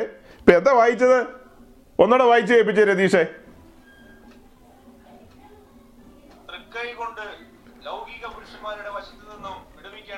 ആ ഒരു നിമിഷം ഒരു നിമിഷം ഒരു നിമിഷം. തൃക്കൈ കൊണ്ട് ലൗകിക പുരുഷന്മാരുടെ വശത്ത് നിന്ന് വിടുവിക്കണമേ. ഏതാ ലൗ ഏതാ ലൗകിക പുരുഷന്മാര്? കായിന്റെ വഴിയിലുള്ള പാർട്ടികൾ കായിന്റെ ഏഴാം തലമുറ. പുള്ളിയുടെ പേരറിയാവോ? കായിന്റെ വംശാവലിയിലെ ഏഴാം തലമുറ. ലാമക് ഡിവൽ പേഴ്സണാലിറ്റി ഉള്ള ആളല്ല ഡിവൽ ഭാര്യ ഉള്ള ആൾ ഡിവൽ സിം. ഡിവൽ ഭാര്യ ആദ്യമായിട്ട് എടുത്തയാൾ ലാമക് രണ്ടിലും കൂടെ കൂടി എത്ര പിള്ളേരാ? രണ്ടിലും കൂടെ കൂടി മൂന്ന് നാല് പിള്ളേരുണ്ട്. ഏതാണ്ട് ഒരു നാലെണ്ണം ഉണ്ട്. ഒന്നിനൊന്ന് പോന്ന നാലെണ്ണം ഉണ്ട്. ലൗകിക പുരുഷന്മാർ അവരുടെ വശത്തുനിന്ന് വിടുവിക്കണമേ. അവരുടെ വഴിയിൽ നടക്കാൻ ഇടവരരുതേ. എന്നിട്ട് അവരുടെ ഓഹരി ഈ ആയുസിൽ അത്രേ. ഇതേ ഒരു സെന്റൻസ് ന്യൂ ടെസ്റ്റ്മെന്റിലുണ്ട് അതെന്താ? അവർ ഈ ആയുസിൽ മാത്രം പ്രത്യാശയുള്ളവരായിരിക്കുന്നു. ഈ ആയുസിൽ കുരുത്തലേഖനത്തിൽ എഴുതി വെച്ചിരിക്കുക. ഈ ആയുസിൽ മാത്രം പ്രത്യാശ. ആരുടെ കാര്യ? ലൗകിക പുരുഷന്മാരുടെ. ഇപ്പൊ നമ്മൾ പറഞ്ഞ ഷൂട്ട് ചെയ്ത പയ്യനും ഷൂട്ട് ഏറ്റെടുത്ത പെങ്കൊച്ചും ഏ? വെടി വെച്ചവനും വെടി കൊണ്ടവളും അവരെല്ലാം ലൗകികരാണ്. അവിടെ അവരുടെ ചിന്ത എന്താ? ഈ ആയുസിൽ മാത്രമേ ഉള്ളൂ ലൈഫ്. അവന്റെ ചിന്ത എന്താ? ഈ ഒരു പെങ്കൊച്ചില്ലെങ്കിൽ എന്റെ ജീവിതം വെള്ളത്തിൽ വരച്ച വര പോലെയായി തീരുമെന്നാണ് അവൻ വിചാരിച്ചത്. പല പെൺപിള്ളേരും അങ്ങനെ തന്നെയാണ് വിചാരിക്കുന്നത്. ഈ ആയുസ് കൊണ്ട് എല്ലാം തീരുക എന്ന വിചാരം. കേവലം ഇരുപത്തഞ്ച് വയസ്സിൽ പെണ്ണ് കെട്ടിക്കഴിഞ്ഞാൽ എഴുപത്തഞ്ച് പരിപാടി അവസാനിപ്പിച്ചു കഴിഞ്ഞാൽ അൻപത് വർഷത്തെ ദാമ്പത്യ ജീവിതം. പക്ഷേ ഈ പറഞ്ഞ പ്രായത്തിൽ ബോധമില്ലാത്ത പ്രായമായതുകൊണ്ട് ഒന്നും പറഞ്ഞാൽ തലേ കയറില്ല പെന്തിക്കോസുകാർ പിള്ളേർക്ക് പോലും ഒന്നും അറിയില്ലെന്നേ. എന്നെ അറിയാനാ? ഒന്നും അറിയില്ല. കുറെ ബോധമില്ലാത്ത പാസ്റ്റർമാര് പിള്ളേർക്ക് പലതും അനുവദിച്ചു കൊടുക്കുകയാണ്. കാലം മാറിയിരിക്കുന്നു എന്നാണ് അവർ പറയുന്നത്. ദൈവവചനത്തിന്റെ ആഴങ്ങൾ വെളിപ്പെട്ട് കിട്ടി. ശരിയായ ദിശാബോധത്തിലേക്ക് അവരെ നയിച്ചു കഴിഞ്ഞാൽ പൗലോസ് പറഞ്ഞതുപോലെ അവരും പറയും ഞങ്ങൾ ഇന്നു മുതൽ ആരെയും ജഡപ്രകാരം അറിയുന്നില്ല. ക്രിസ്തുവിനെ കൂടെ അങ്ങനെ അറിയുന്നില്ല. ഞങ്ങൾ ഇന്നു മുതൽ ആരെയും ജഡപ്രകാരം അറിയുന്നില്ല. ഇന്ന വെങ്കൊച്ചിനെ കണ്ടു ഇന്ന ആങ്കൊച്ചിനെ കണ്ടു ഇന്ന അത് കണ്ടു ഇന്ന ഇത് കണ്ടു. ഞങ്ങൾ ആരെയും ജഡപ്രകാരം അറിയുന്നില്ലെന്നേ. അതൊരു ഉന്നതമായ ആത്മീയ നിലയാണ്. ആ നിലയിലേക്ക് കൈപിടിച്ച് കൊണ്ടുപോകുക. ശുശ്രൂഷകന്മാർക്ക് ആ ബോധ്യം വേണം ആദ്യം. അവർ ലൗകിക പുരുഷന്മാരുടെ കൂട്ടത്തിൽ അവരുടെ കൂട്ടുകെട്ട്. ശുശ്രൂഷകന്മാരുടെ അധികം പേരുടെയും കൂട്ടുകെട്ട് എവിടെയാ? ലൗകിക പുരുഷന്മാരുടെ കൂട്ടത്തിലാ. പിന്നെ എങ്ങനെ ശരിയാവും? എന്റെ ദൈവം ഇവിടെ വെളിയിലുള്ള പെണ്ണുങ്ങളെല്ലാം ബേളം വയ്ക്കുള്ളൂ ലൗകിക സ്ത്രീകളെ കൊണ്ട് തോറ്റു. റെക്കോർഡിങ്ങിൽ ഇതെല്ലാം കയറി വരും. അയ്യോ അതുങ്ങളോടൊക്കെ ഒന്ന് നിർത്താൻ പറ. ദൈവമേ സ്വോത്രം അല്ലലിയ വിശുദ്ധന്മാർ വചനം കേൾക്കാനിരിക്കുന്നു. നിസാര കാര്യത്തിനായിരിക്കും ഈ ബഹളം വയ്ക്കുന്നത് അയ്യോ നിങ്ങൾ എന്നാ വിചാരിച്ചത്?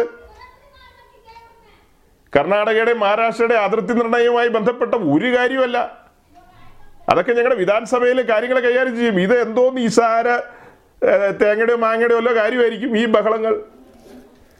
രണ്ട് പെണ്ണുങ്ങൾ ഒരുമിച്ച് കൂടി കഴിഞ്ഞാൽ എന്റെ കർത്താവേ എനിക്കറിയാൻ മേല.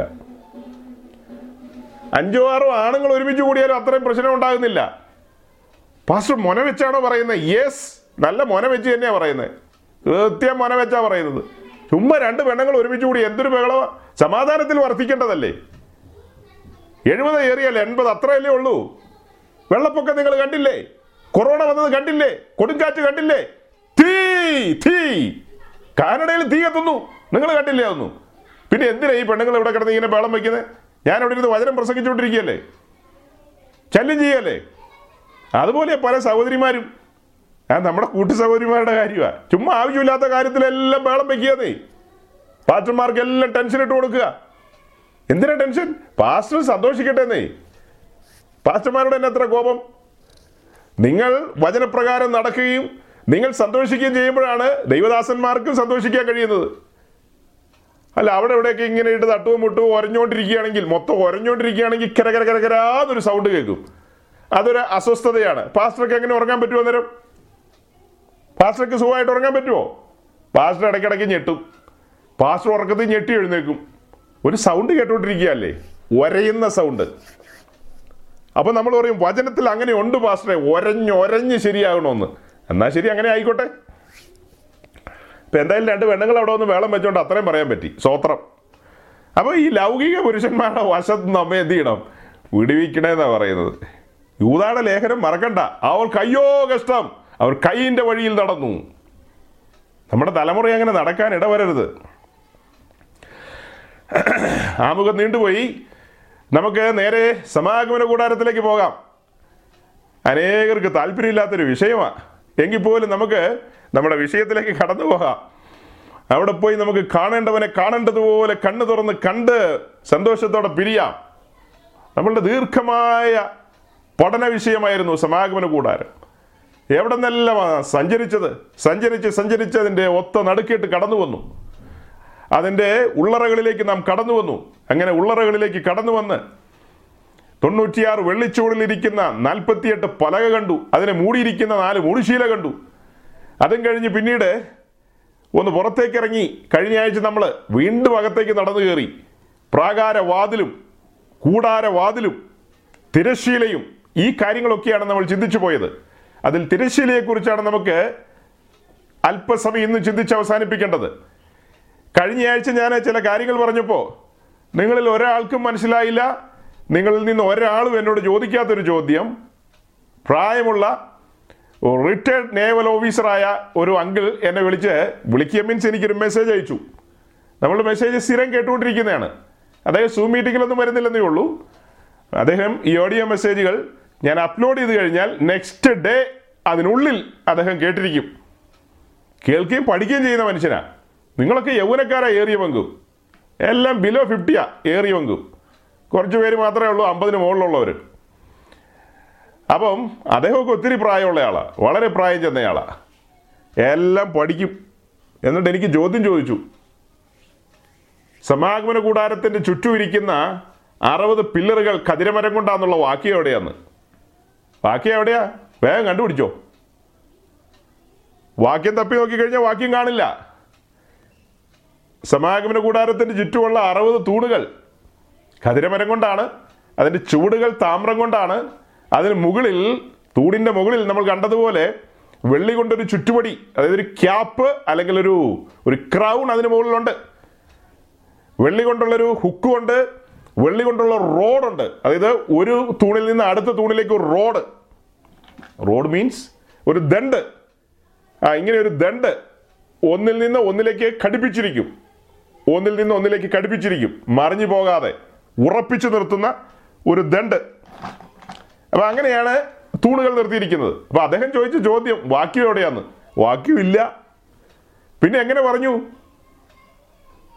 തൂണുകൾ ഖതിരമരം കൊണ്ടാണെന്നുള്ളത് യഹൂദ ട്രഡീഷൻസിൽ അത് വ്യക്തമായി പറയുന്നു. യഹൂദ ട്രഡീഷൻസിലെല്ലാം ആ കാര്യം വ്യക്തമായി പറയുന്നുണ്ട്. അത് കാലാകാലങ്ങളിലായ യഹൂദന്മാർക്ക് ബോധ്യമുള്ളൊരു കാര്യമാണ്. സ്പഷ്ടമായിട്ട് അറുപത് തൂണ് ഖതിരമരം കൊണ്ടാണെന്ന് പറഞ്ഞിട്ടില്ലെന്നേ ഉള്ളൂ. പക്ഷേ ഖതിരമരം കൊണ്ടല്ലാതെ വേറൊരു മരം കൊണ്ടുള്ള പരിപാടി ഈ കൂടാരത്തിനകത്ത് ഇല്ല. ചോദ്യങ്ങൾ വരുന്ന സഹോദരങ്ങൾ കണ്ടോ? പഠിക്കുന്നവർ ചോദ്യം ചോദിക്കുന്ന കണ്ടോ? നാണിച്ചോ? ഇന്ന് വരെ അങ്ങനെ ഒരു ചോദ്യം ഒന്നും ഉള്ളി വന്നില്ലല്ലോ. അപ്പോൾ ചോദ്യങ്ങൾ പഠിക്കുമ്പോഴാണ് മനസ്സിലാകുന്നത്. ഈ കൂടാരത്തിൽ കാണുന്ന മരത്തിന്റെ പണി എന്ന് പറയുന്നത് എല്ലാം ഖതിരമരമാണ് ഖതിരമരം അത് യേശു ക്രിസ്തുവിന്റെ മനുഷ്യത്വത്തെ കാണിക്കുന്നു. അതുപോലെ നമ്മളുടെ മനുഷ്യത്വത്തെയും നമുക്ക് ലഭിച്ചിരിക്കുന്ന ദൈവകൃപയെ ഇതെല്ലാം അതിനകത്ത് പഠന വിഷയമാകും. അറുപത് തൂണുകൾ. അപ്പോൾ അത് അത്രയും പറഞ്ഞ് വിടുകയാണ്. ഇതിനകത്ത് ഖതിരമരം അല്ലാതെ വേറൊരു മരം ഉപയോഗിക്കുന്നില്ല. തൂണുകൾ താമ്രം കൊണ്ടല്ല തൂണുകൾ. ചുവട് മാത്രമാണ് താമ്രം. അതിന്റെ ക്യാപ്പ് മാത്രമാണ് സിൽവർ കൊണ്ടുള്ളത്. അഥവാ വെള്ളി കൊണ്ടുള്ളത്. ബാക്കി തൂണെന്ന് പറയുന്നത് ഖതിരമരം കൊണ്ട് തന്നെയാണ്. താമരം കൊണ്ട് അഥവാ ബ്രോൺസ് കൊണ്ട് പാരൽ ചെയ്തിരിക്കുന്നു. മീൻസ് ബ്രോൺസ് കൊണ്ട് കവർ ചെയ്തിരിക്കുന്നു. മരം അശേഷം പുറത്ത് കാണില്ല. കൂടാരത്തിലുള്ള പണികളിൽ മരം അശേഷം പുറത്ത് കാണില്ല. പ്രാകാരം മുഴുവനും ഖതിരമരം കൊണ്ടുള്ള പണികളാണ്. പ്രാകാരം മുഴുവനും താമ്രം കൊണ്ടുള്ള കവറിങ്ങുകളാണ്. അതേസമയം വിശുദ്ധ സ്ഥലത്തേക്ക് കടന്നു വന്നു കഴിഞ്ഞാൽ അവിടെ ഖതിരമരത്തെ മുഴുവനും പൊന്നുകൊണ്ടാണ് പൊതിയുന്നത്. പ്യുവർ ഗോൾഡ് കൊണ്ടാണ് എല്ലാം കവർ ചെയ്യുന്നത്. പ്രാകാരം മുഴുവൻ താമ്രമാണെങ്കിൽ വിശുദ്ധ സ്ഥലത്തേക്കും അതിപരിശുദ്ധ സ്ഥലത്തേക്കും കടന്നു വരുമ്പോൾ അല്ലെങ്കിൽ ദൈവസനത്തിലേക്ക് കടന്നു വരുമ്പോൾ അവിടെ പ്യുവർ ഗോൾഡ് കൊണ്ടുള്ള കവറിങ്ങുകളാണ് ഇത്ര ഓർത്തിരിക്കുക. അപ്പൊ നമ്മൾ കണ്ടത് പ്രാകാരവാതിൽ അത് കഴിഞ്ഞ് കൂടാരവാതിൽ അത് കഴിഞ്ഞാണ് തിരശീല പ്രാകാരവാതിലിന് നാല് തൂണ്. മൊത്തമുള്ള തൂണിന്റെ കണക്കല്ല നാല് തൂണ്. അവിടെ നാല് കളറിലുള്ള നൂലുകൾ കൊണ്ട് തുന്നിയ ഒരു മറശീല. അത് കഴിഞ്ഞ് കൂടാരവാതിൽ നാല് കളറിലുള്ള നൂലുകൾ കൊണ്ട് തുന്നിയ ഒരു മറശീല. പ്രാകാര മറശീല കൂടാര മറശീല. അത് കഴിഞ്ഞ് തിരശീല. തിരശീലയിലേക്ക് വരുമ്പോൾ നാല് കളർ കൊണ്ടുള്ള നൂലുകൾ തുന്നിയിട്ടുണ്ടെന്ന് മാത്രമല്ല അതിൽ കെരുവുകളെ ആലേഖനം ചെയ്തിരിക്കുന്നു. നാല് കളറിലുള്ള നൂലുകൾ കൊണ്ട് തുന്നിയിരിക്കുന്നു. അപ്പോൾ തന്നെ കെരൂബുകളെ നെയ്ത്തുകാരന്റെ ചിത്രപ്പണിയായ കെരൂബുകളെ അതിനകത്ത് എംബ്രോയിഡറി ചെയ്തിരിക്കുന്നു.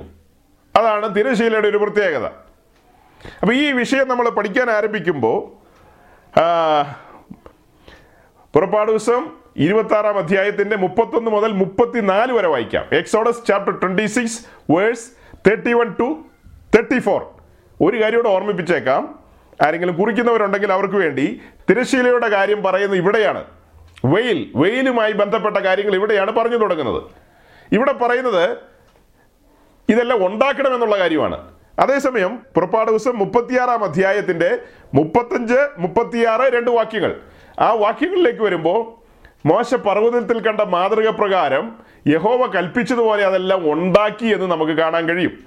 അപ്പോൾ ഈ ആദ്യത്തേതിനകത്ത് ഉണ്ടാക്കണമെന്നാണെങ്കിൽ രണ്ടാമത്തെ വാക്യത്തിൽ ഉണ്ടാക്കി എന്നുള്ളതാണ്. അപ്പൊ ആദ്യത്തെ വാക്യം മാത്രം നമുക്കൊന്ന് വായിക്കാം. വായിച്ചാട്ടെ നീലനൂൽ ധൂമ്രനൂൽ ചുവപ്പുനൂൽ പിരിച്ച പഞ്ഞിനൂൽ എന്നിവ കൊണ്ട് ഒരു തിരശീല ഉണ്ടാക്കണം നെയ്ത്തുകാരന്റെ ചിത്രപ്പണിയായ കെരുവുകളുള്ളതായി അതിനെ ഉണ്ടാക്കണം അപ്പൊ തിരശീലയെക്കുറിച്ചുള്ള പ്രാരംഭമായ വാക്യം എന്ന് പറയുന്നത് പുറപ്പാട് ദിവസം ഇരുപത്തി ആറാം ഈ മുപ്പത്തൊന്ന് മുപ്പത്തിരണ്ട് മുപ്പത്തിമൂന്ന് ഈ വാക്യങ്ങളിലാണ് നമുക്ക് കാണാൻ കഴിയുന്നത്. എന്നിട്ട് ആ തിരശീല നാല് ഖതിര സ്തംഭങ്ങളിൽ മേൽ തൂക്കിയിടണമെന്ന് ഖതിര സ്തംഭം മീൻസ് അപ്പൊ ആ നാല് തൂണുകളിലാണ് ഇത് തൂക്കിയിടേണ്ടത്. ആ തൂക്കിയിടുമ്പോൾ ഒരു കാര്യം കൂടെ അവിടെ എഴുതിയിട്ടുണ്ട്.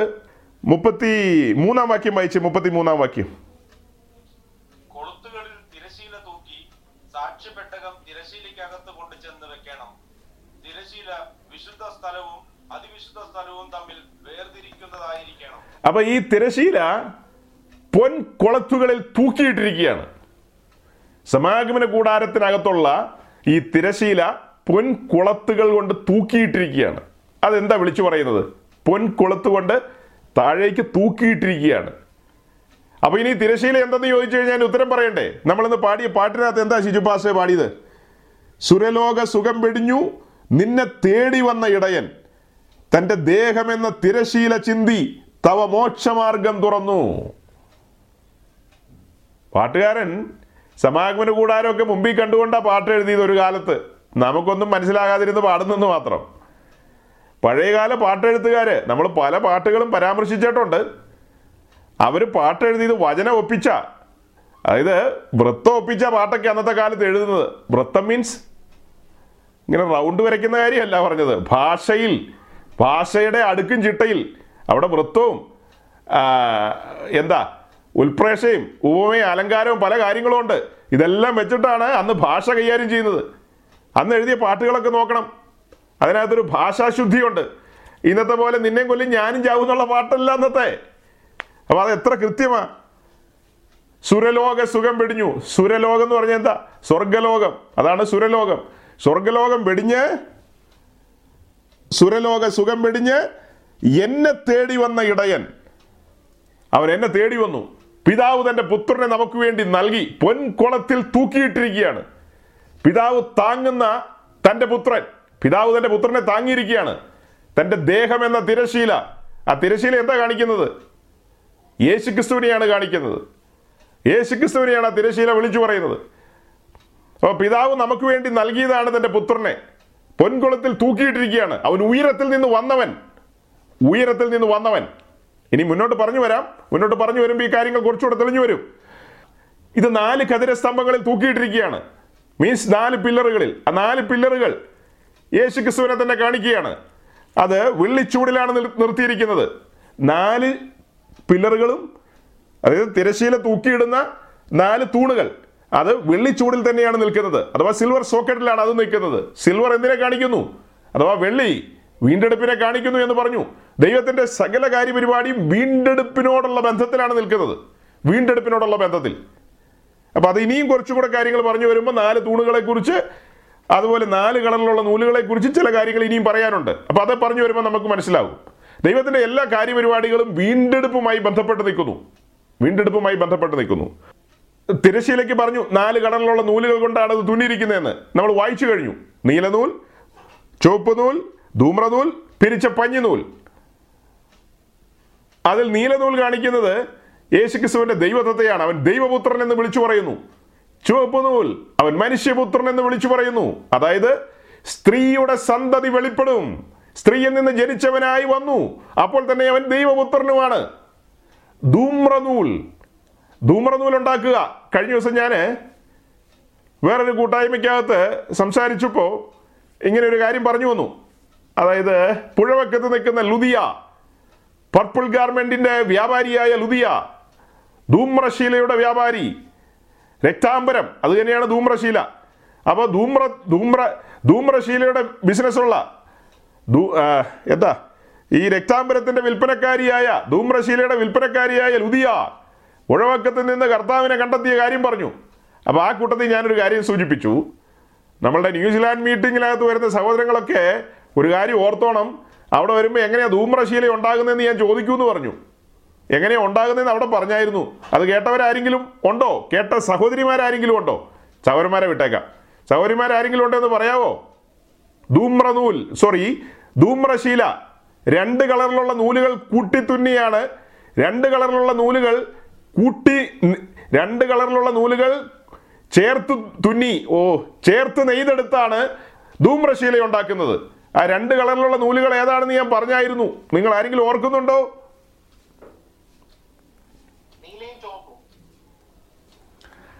വെരി ഗുഡ് സഹോദരിമാർ താമസിച്ചു പോയപ്പോൾ സഹോദരന്മാർ ചാടി പറഞ്ഞത് കണ്ടോ?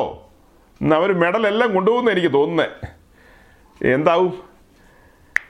അപ്പൊ നീല നീലനൂലും ചുവപ്പ് നൂലും കടും ചുവപ്പ് നൂലാണ്.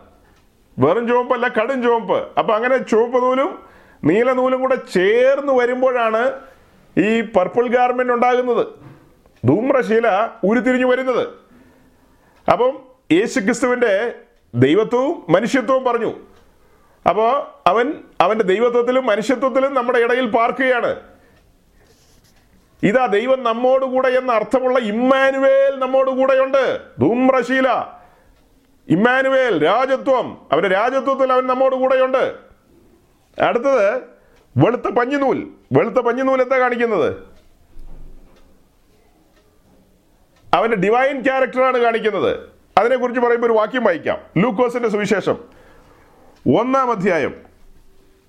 അതിന്റെ മുപ്പത്തിയഞ്ചാമത്തെ വാക്യം മുപ്പത്തിയഞ്ചാം വാക്യം. ലൂക്കോസ് ഒന്നിന്റെ മുപ്പത്തിയഞ്ച് Luke chapter one verse thirty five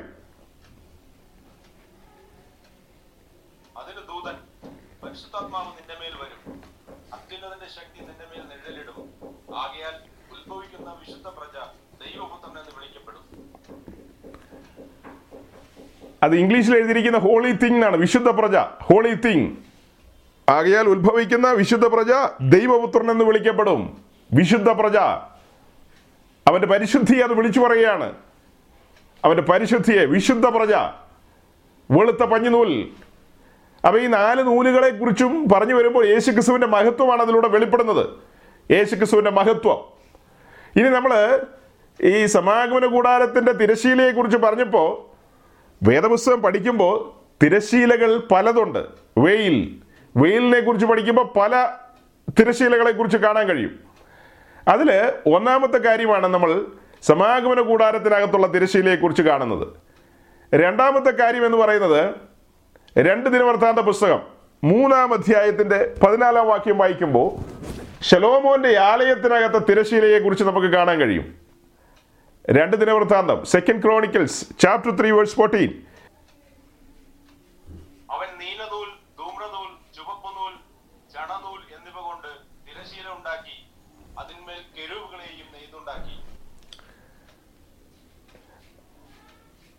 അപ്പൊ സമാഗമന കൂടാരത്തിന്റെ തിരശീലയോട് അതേ സാമ്യത്തിലുള്ള അതേ കളറിലുള്ള പാറ്റേണിലുള്ള നൂലുകൾ തന്നെയാണ് യെരുശലേം ദൈവാലയത്തിനകത്തും ഉള്ളത് അതിന്റെ നീളത്തിനും വീതിക്കൊക്കെ വ്യത്യാസമുണ്ടെന്നേ ഉള്ളൂ.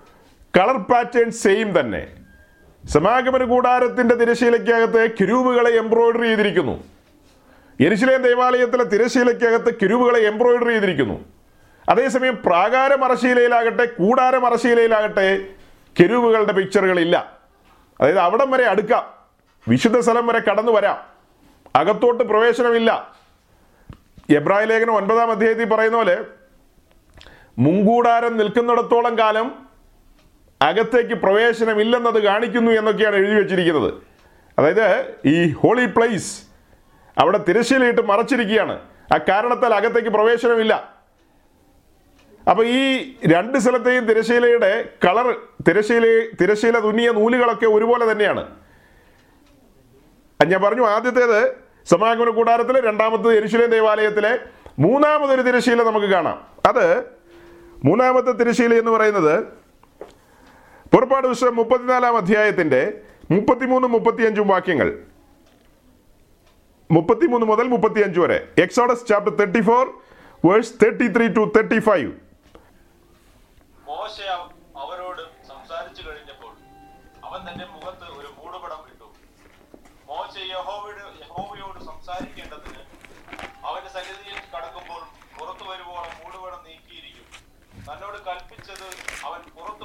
Israel മക്കളോട് പറയും ഇസ്രായേൽ മക്കൾ മോശയുടെ മുഖത്തിന്റെ തൊക്ക് പ്രകാശിക്കുന്നതായി കണ്ടതുകൊണ്ട് മോശ അവരോട് സംസാരിക്കേണ്ടത് സംസാരിക്കേണ്ടതിന് അകത്ത് കടക്കുമ്പോളും ഓടുപട പിന്നെയും തന്റെ മുഖത്ത് ഇട്ടുകൊള്ളും. ശരിക്കും അതിന്റെ ഇരുപത്തൊൻപതാമത്തെ വാക്യം മുതൽ താഴേക്ക് വായിക്കണം. ഇപ്പോഴല്ല വായിക്കണം. അങ്ങനെ വായിച്ചു വരുമ്പോഴാണ് ഈ മുപ്പത്തിനാല് മുപ്പത്തിയഞ്ച് വാക്യങ്ങളിലേക്കൊക്കെ വരുമ്പോൾ നമുക്ക് ചില കാര്യം മനസ്സിലാകുന്നത്. അവിടെ ഒരു പശ്ചാത്തലമുണ്ട്. മീൻസ് ഒരു ബാക്ക്ഗ്രൗണ്ട് ഉണ്ട്. എന്താ ബാക്ക്ഗ്രൗണ്ട് മോശയെ ദൈവം പർവതത്തിലേക്ക് വിളിക്കുന്നു. പർവതത്തിൽ വെച്ച് പ്രമാണം കൊടുക്കുന്നു. കൽപ്പലകളിൽ എഴുതി മോശയുടെ കയ്യിൽ ഏൽപ്പിക്കുന്നു. മോശ താഴ്വരയിൽ വന്നപ്പോൾ ജനമെല്ലാം വിഗ്രഹാരാധനയുമായി ബന്ധപ്പെട്ട് വലിയ നൃത്യ നൃത്തങ്ങൾ നടക്കുന്ന കാഴ്ചയാണ് കാണുന്നത്. പിന്നീട് അവിടെ നടന്ന കാര്യങ്ങളൊക്കെ നമുക്കറിയാം. മോശ ആ കൽപ്പലക നിലത്തുടച്ചു കളഞ്ഞു. അങ്ങനെ ആ ലഭിക്കപ്പെട്ട കൽപ്പലക ഉടഞ്ഞു പോയതിനു ശേഷം മോശയെ ദൈവം വീണ്ടും പർവതത്തിലേക്ക് വിളിക്കുന്നു. വീണ്ടും പർവതത്തിലേക്ക് വിളിച്ച് മോശയ്ക്ക് ഒന്നുകൂടെ പ്രമാണം എഴുതി മോശ ഏൽപ്പിക്കുകയാണ്. രണ്ടാമത്തെ പ്രമാണം ഏറ്റുവാങ്ങിക്കൊണ്ട് മോശ താഴ്വരയിലേക്ക് ഇറങ്ങി വന്നപ്പോൾ ആദ്യം വന്നതുപോലെയല്ല. മോശയുടെ മുഖത്തെ തൊക്ക് പ്രകാശിക്കുകയാണ്. മുഖതേജസ്. മോശയുടെ മുഖത്തെ മുഖതേജസ് നിമിത്തം ജനത്തിന് മോശയുടെ നേരെ നോക്കാൻ കഴിയുന്നില്ല. അത്രയ്ക്ക് തേജസ് വെളിപ്പെടുകയാണ്. ആ കാരണത്താൽ മോശയുടെ മുഖത്ത് ഒരു മൂടുപടം ഇടുകയാണ്. ഒരു മൂടുപടം. അങ്ങനെയാണ് നമ്മൾ വായിക്കുന്നത്. അത് ഇംഗ്ലീഷിൽ വായിക്കുമ്പോൾ വെയിൽ എന്നാണ് പറയുന്നത് മൂടുപടം എന്നുള്ളതിന്. മീൻസ് ഒരു തിരശീല എന്നുള്ള അർത്ഥത്തിൽ. അപ്പോൾ അവിടെ ഒരു മൂടുപടം ഇട്ട് മറക്കുകയാണ്. ജനത്തിന് അഭിമുഖമായി നിൽക്കുമ്പോൾ മൂടുപടം ഇട്ടാണ് മോശ നിൽക്കുന്നത്. ദൈവസന്നിധിയിൽ കടന്നു പോകുമ്പോൾ മൂടുപടം മാറ്റും. ഇതാണ് അവിടുത്തെ പശ്ചാത്തലം. അപ്പം ആദ്യത്തേത് ഉടഞ്ഞു രണ്ടാമത്തത് കയ്യിലേറ്റു വാങ്ങി അങ്ങനെ താഴ്വരയിലേക്ക് ഇറങ്ങി വരുമ്പോൾ മോശയുടെ മുഖം പ്രകാശിക്കുകയാണ്. എന്താ അത് വിളിച്ചു പറയുന്നത്? പഴയ നിയമത്തിന്റെ തേജസ് അല്ല പുതിയ നിയമത്തിന്റെ തേജസ്. അതെല്ലാം മറച്ചു വെച്ചിരിക്കുകയാണ്. ഈ വിഷയമെല്ലാം നമ്മൾ പഠിക്കണമെങ്കിൽ സമാഗമന കൂടാരത്തിന്റെ അകത്ത് വരണം. അവിടെ എവിടെ ഇരുന്നും കൊഞ്ഞനം കുത്തി കാണിച്ചിട്ട് കാര്യമില്ല. ആ ഉപദേശിക്ക് വേറെ പണിയൊന്നുമില്ല. അയാൾക്ക് ഇരുപത്തിനാല് മണിക്കൂർ ഇത് പറഞ്ഞുകൊണ്ടിരിക്കാനേ നേരമുള്ളൂ എന്ന്. അതെ ഇരുപത്തിനാല് മണിക്കൂറല്ല നാൽപ്പത്തെട്ട് മണിക്കൂറും പറയും. ഈ കൂടാരത്തിനകത്തേക്ക് കടന്നു വരുമ്പോൾ ഇവിടെയുള്ള സകല കാര്യങ്ങളും മൂടിയിട്ടിരിക്കുക. ഓരോരോ ആംഗിളിൽ നിന്ന് നമ്മൾ നോക്കുമ്പോൾ പലതും മൂടിക്കിടക്കുക. പഴയ നിയമത്തിലെല്ലാം മൂടിയിട്ടിരിക്കുക. നമ്മളെക്കാൾ യോഗ്യരായ ഒത്തിരി ഭക്തന്മാർ ജീവിച്ച കാലമാണ് പഴയ നിയമകാലം. ശരിക്കും പറഞ്ഞാൽ നമ്മുടെ സഹോദരി സഹോദരന്മാരുടെ ആരുടെയും സ്വഭാവം എന്റെയും എന്നെയും കൂട്ടണം കേട്ടോ. നിങ്ങൾ എന്നെ ഒഴിവാക്കണ്ട. നമ്മുടെ ഓരോരുത്തരുടെയും പല സ്വഭാവ വൈചിത്ര്യങ്ങളൊക്കെ വെച്ച് നോക്കുമ്പോൾ ആനോക്കിന്റെ മുമ്പിൽ പോയി എങ്ങനെ നിൽക്കുമെന്ന് എനിക്കറിയില്ല. നോഹ എന്ന അപ്പൂപ്പിന്റെ അടുക്ക് എങ്ങനെ പോയി നിൽക്കും? ഇവരെയൊക്കെ നമുക്ക് വിടാം. ജോസഫിന്റെ അടുത്ത് എത്ര പേര് പോയി നിൽക്കും? ജോസഫ് നടുങ്ങണം. ജോസഫ് രക്ഷിക്കപ്പെട്ട് സ്നാനപ്പെട്ട് അഭിഷേകം പ്രാപിച്ച് പരിശുദ്ധാത്മ നിയന്ത്രണത്തിൽ നടക്കുന്ന ഒരു വ്യക്തിയൊന്നുമല്ല. പാപത്തെ മറച്ചു വെച്ചിട്ടുള്ളൂ കേവലം ആടുകളുടെ രക്തം കൊണ്ട് മനസാക്ഷിക്കൊത്ത് ജീവിച്ച മനുഷ്യൻ. നമ്മളോ കുഞ്ഞാടിന്റെ തങ്കച്ചോറിയാൽ കഴുകൽ പ്രാപിച്ചു പാപം നമ്മുടെ ഉള്ളിൽ നിന്ന് പുറത്തുപോയി ഇപ്പൊ ജഡം തമ്മിൽ ഉണ്ടെന്ന് മാത്രം. ആ നമുക്ക് ഇതുപോലെ വെല്ലുവിളികളെ ഇതുപോലത്തെ ചലഞ്ചസിനെ നേരിടാൻ കഴിയോ? ഇതുപോലത്തെ ജോസഫ് പോയ വഴിയുണ്ടല്ലോ വഴിയും വഴിത്താരകളും. നമ്മളൊന്ന് ഒന്ന് ചിന്തിച്ചു നോക്കിയേ. അപ്പൊ പഴയ നിയമ ഭക്തന്മാരുടെ ഒരു നിലയൊന്ന് ചിന്തിക്കാൻ വേണ്ടി ഒന്ന് സൂചിപ്പിച്ചെന്നുള്ളൂ. എന്തു ആകട്ടെ ഈ സാധുക്കൾക്ക് ഒന്നും വെളിപ്പെട്ട് കിട്ടിയില്ല. ദാനിയൽ മോശക്കാരനായിരുന്നോ?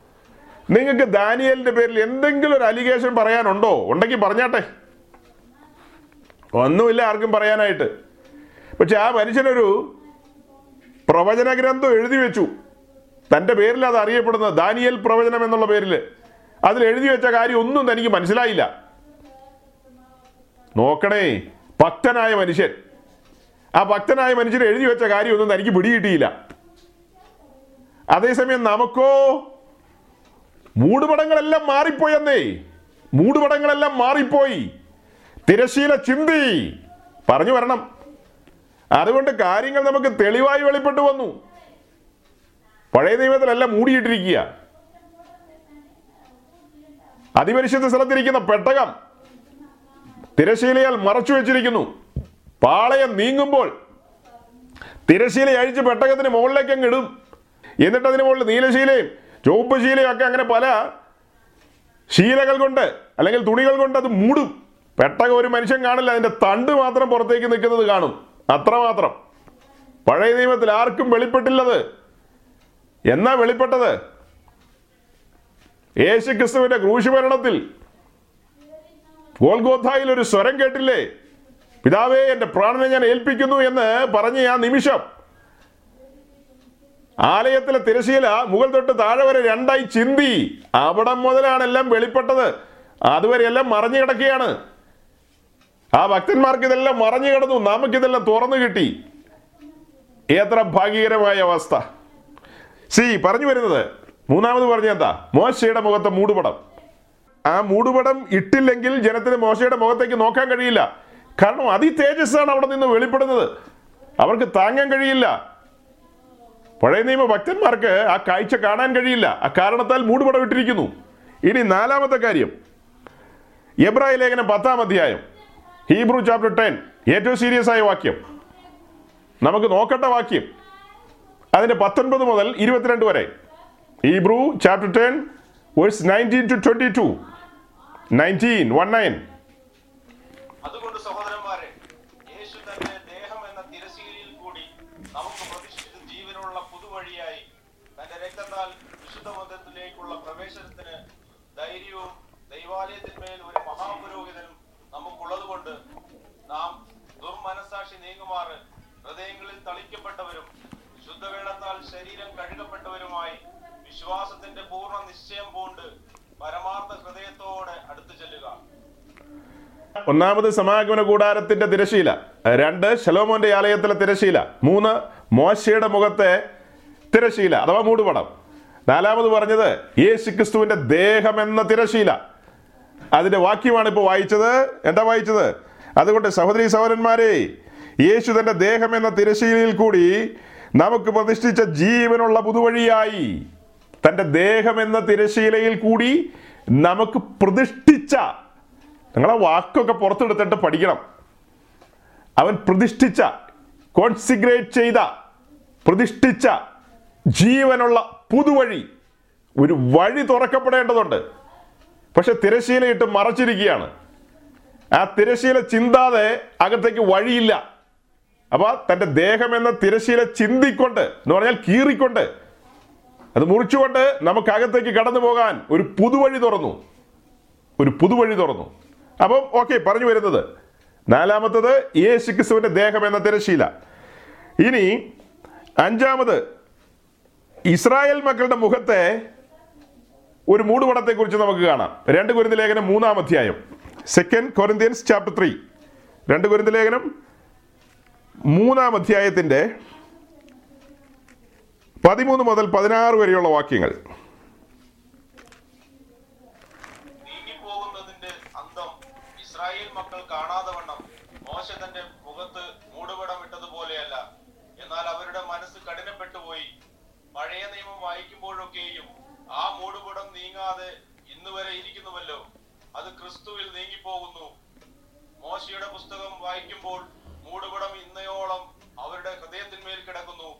കർത്താവിങ്കിലേക്ക് തിരിയുമ്പോൾ മൂടുപടം നീങ്ങിപ്പോകും. അപകടം പിടിച്ചൊരു വാക്യം. എന്താ അപകടം? വളരെ അനുഗ്രഹിക്കപ്പെട്ട ഒരു ദൈവദാസൻ ഈ ബാംഗ്ലൂരിലുണ്ട്. അദ്ദേഹത്തെക്കുറിച്ച് എനിക്ക് നല്ല അഭിപ്രായമുള്ളൂ ചീത്ത അഭിപ്രായമൊന്നുമില്ല. പക്ഷെ ഒരു അഭിപ്രായക്കേടുണ്ട്. ഈ വാക്യം വായിച്ചിട്ട് പുള്ളിക്ക് മനസ്സിലാകുന്നില്ല. എന്താ പുള്ളിയുടെ പ്രശ്നം? പുള്ളിയുടെ പ്രശ്നം എഴുതിയിരിക്കുന്നത് മോശയുടെ പുസ്തകം വായിക്കുമ്പോൾ മൂടുപടം ഇന്നയോളം അവരുടെ ഹൃദയത്തിൽ കിടക്കുന്നു. പിന്നെ അതിന് മുകളിലുണ്ടല്ലോ ഒരു നിമിഷം. പഴയ നിയമം വായിക്കുമ്പോഴൊക്കെയും ആ മൂടുപടം നീങ്ങാതെ ഇന്നു വരെ ഇരിക്കുന്നുവല്ലോ. അത് കഴിഞ്ഞ് താഴേക്ക് വായിക്കണം. സി അതിന്റെ മുകളിലും താഴെ ഒന്നും വായിക്കാതെ ഞാൻ വായിക്കുക കേട്ടോ. നിങ്ങൾ ശ്രദ്ധിക്കണം.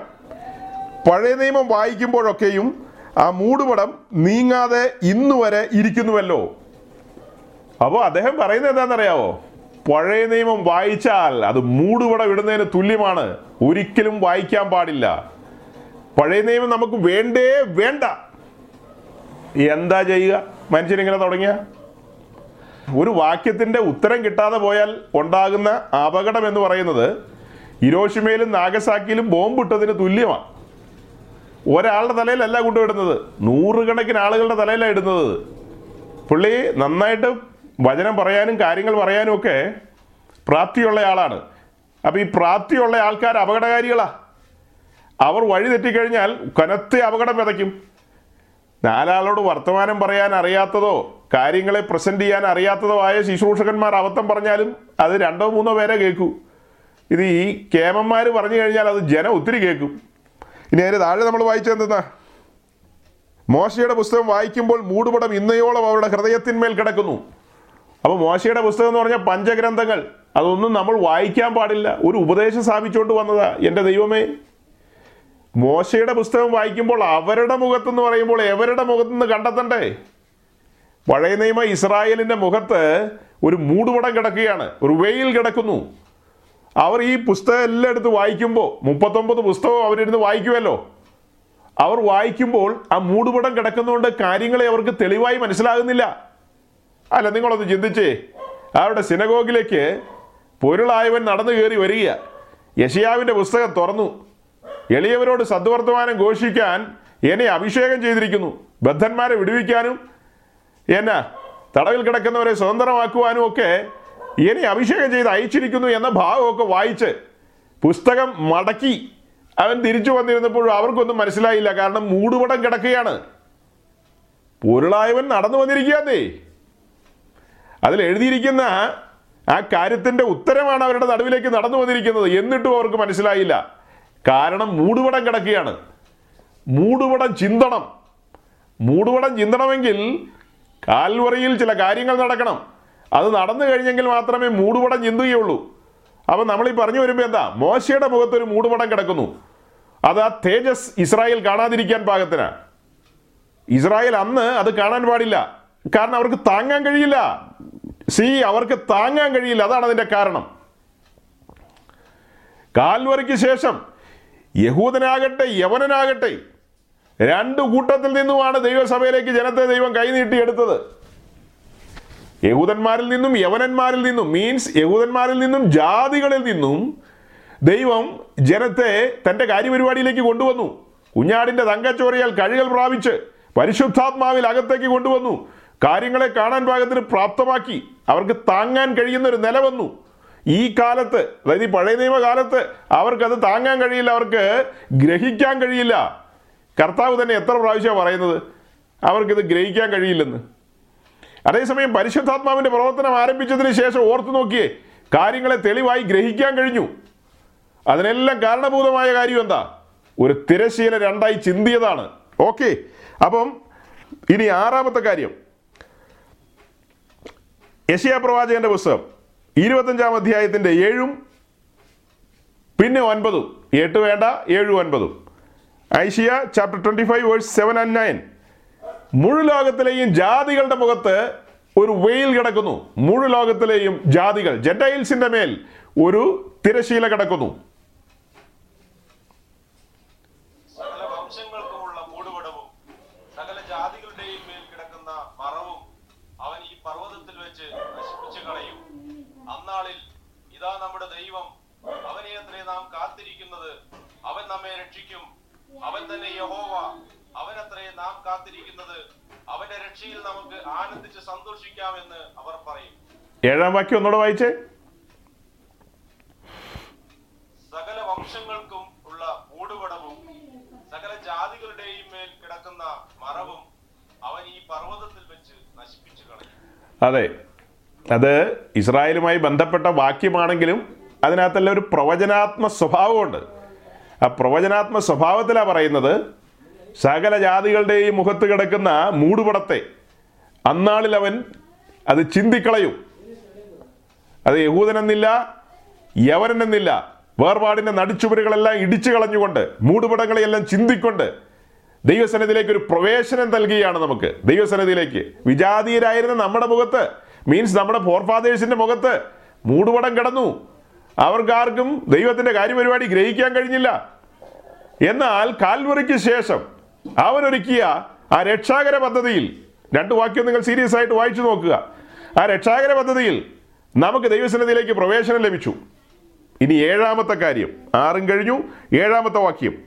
എബ്രായ ലേഖനം ആറാം അധ്യായത്തിന്റെ പതിനെട്ടും പത്തൊൻപതും. Hebrew chapter six verse eighteen and nineteen നമ്മുടെ മുമ്പിൽ വെച്ചിട്ടുള്ള പ്രത്യാശ പിടിച്ചുകൊള്ളുവാൻ ശരണത്തിനായി ഓടി വന്ന നാം മാറിപ്പോകാത്തതും ദൈവത്തിന് മോഷ്കു പറവാൻ കഴിയാത്തതുമായ രണ്ട് കാര്യങ്ങളാൽ ശക്തിയുള്ള പ്രബോധനം പ്രാപിപ്പാൻ ഇടവരുന്നു ആ പ്രത്യാശ നമുക്ക് ആത്മാവിന്റെ ഒരു നങ്കുരം തന്നെ അത് നിശ്ചയവും സ്ഥിരവും തിരശ്ശീലയ്ക്കകത്തേക്ക് കടക്കുന്നതുമാകുന്നു ഇപ്പൊ ഇവിടെ ഒരു തിരശീലയെ കാണിക്കുകയാണ്. ഒന്നാം സ്വർഗം രണ്ടാം സ്വർഗം മൂന്നാം സ്വർഗം. അപ്പൊ തിരശീലകൾ ഈ പറയുന്ന ഇതിനെല്ലാം തിരശീല എന്ന് പറയാണ്. തിരശീലയ്ക്ക് അപ്പുറത്ത് കിടക്കുന്ന ഒരു നങ്കൂരം ആത്മാവിന്റെ ഒരു നങ്കൂരം. പത്തൊമ്പതാം വാക്യത്തിൽ വരുമ്പോഴാണ് ഒരു തിരശീല തിരശീലയ്ക്കപ്പുറം നങ്കൂരമിടുന്ന കാര്യത്തെക്കുറിച്ച് പറയുന്നത്. അപ്പൊ ഈ തിരശീലയ്ക്ക് അപ്പുറയായിരിക്കണം നങ്കൂരം. നങ്കൂരം ഈ ഭൂമിയിൽ എവിടെയെങ്കിലുമൊക്കെ ഇടുന്നതെങ്കിൽ എന്തെങ്കിലും കാര്യങ്ങളിലൊക്കെയാണ് ഇടുന്നതെങ്കിൽ കട്ടകാലം കട്ടകാലമാണെന്ന് ഓർത്താൽ മതി. കാറ്റടിക്കും കോളടിക്കും തിരമാലകൾ ആർത്തിരമ്പും. അപ്പം നങ്കൂരം ഇടണ്ട സ്ഥാനത്ത് ഇടുകയാണെങ്കിൽ വിശ്വാസത്തിൽ ഇളകാതെ ഉറച്ചു നിൽക്കും. അങ്ങനെ ഇടുന്നവരെ സംബന്ധിച്ചാണ് യൂത പറയുന്നത് വീഴാതെ വണ്ണം തന്റെ മഹിമാസന്നിധിയിൽ നമ്മെ കളങ്കമില്ലാത്തവരായി ആനന്ദത്തോടെ നിർത്തുന്നവന് നങ്കൂരം കിടക്കേണ്ടടുത്ത് കിടക്കണം. നങ്കൂരം ഇടണ്ട സ്ഥാനത്ത് തന്നെ ഇടണം. എവിടെയെങ്കിലും കൊണ്ടുപോയി നങ്കൂരം ഇട്ടാ പോരാ. ആങ്കർ നങ്കൂരം എന്ന് പറഞ്ഞാൽ ആങ്കർ അത് എവിടെയെങ്കിലും കൊണ്ടുപോയി ഇട്ടാ പോരാ.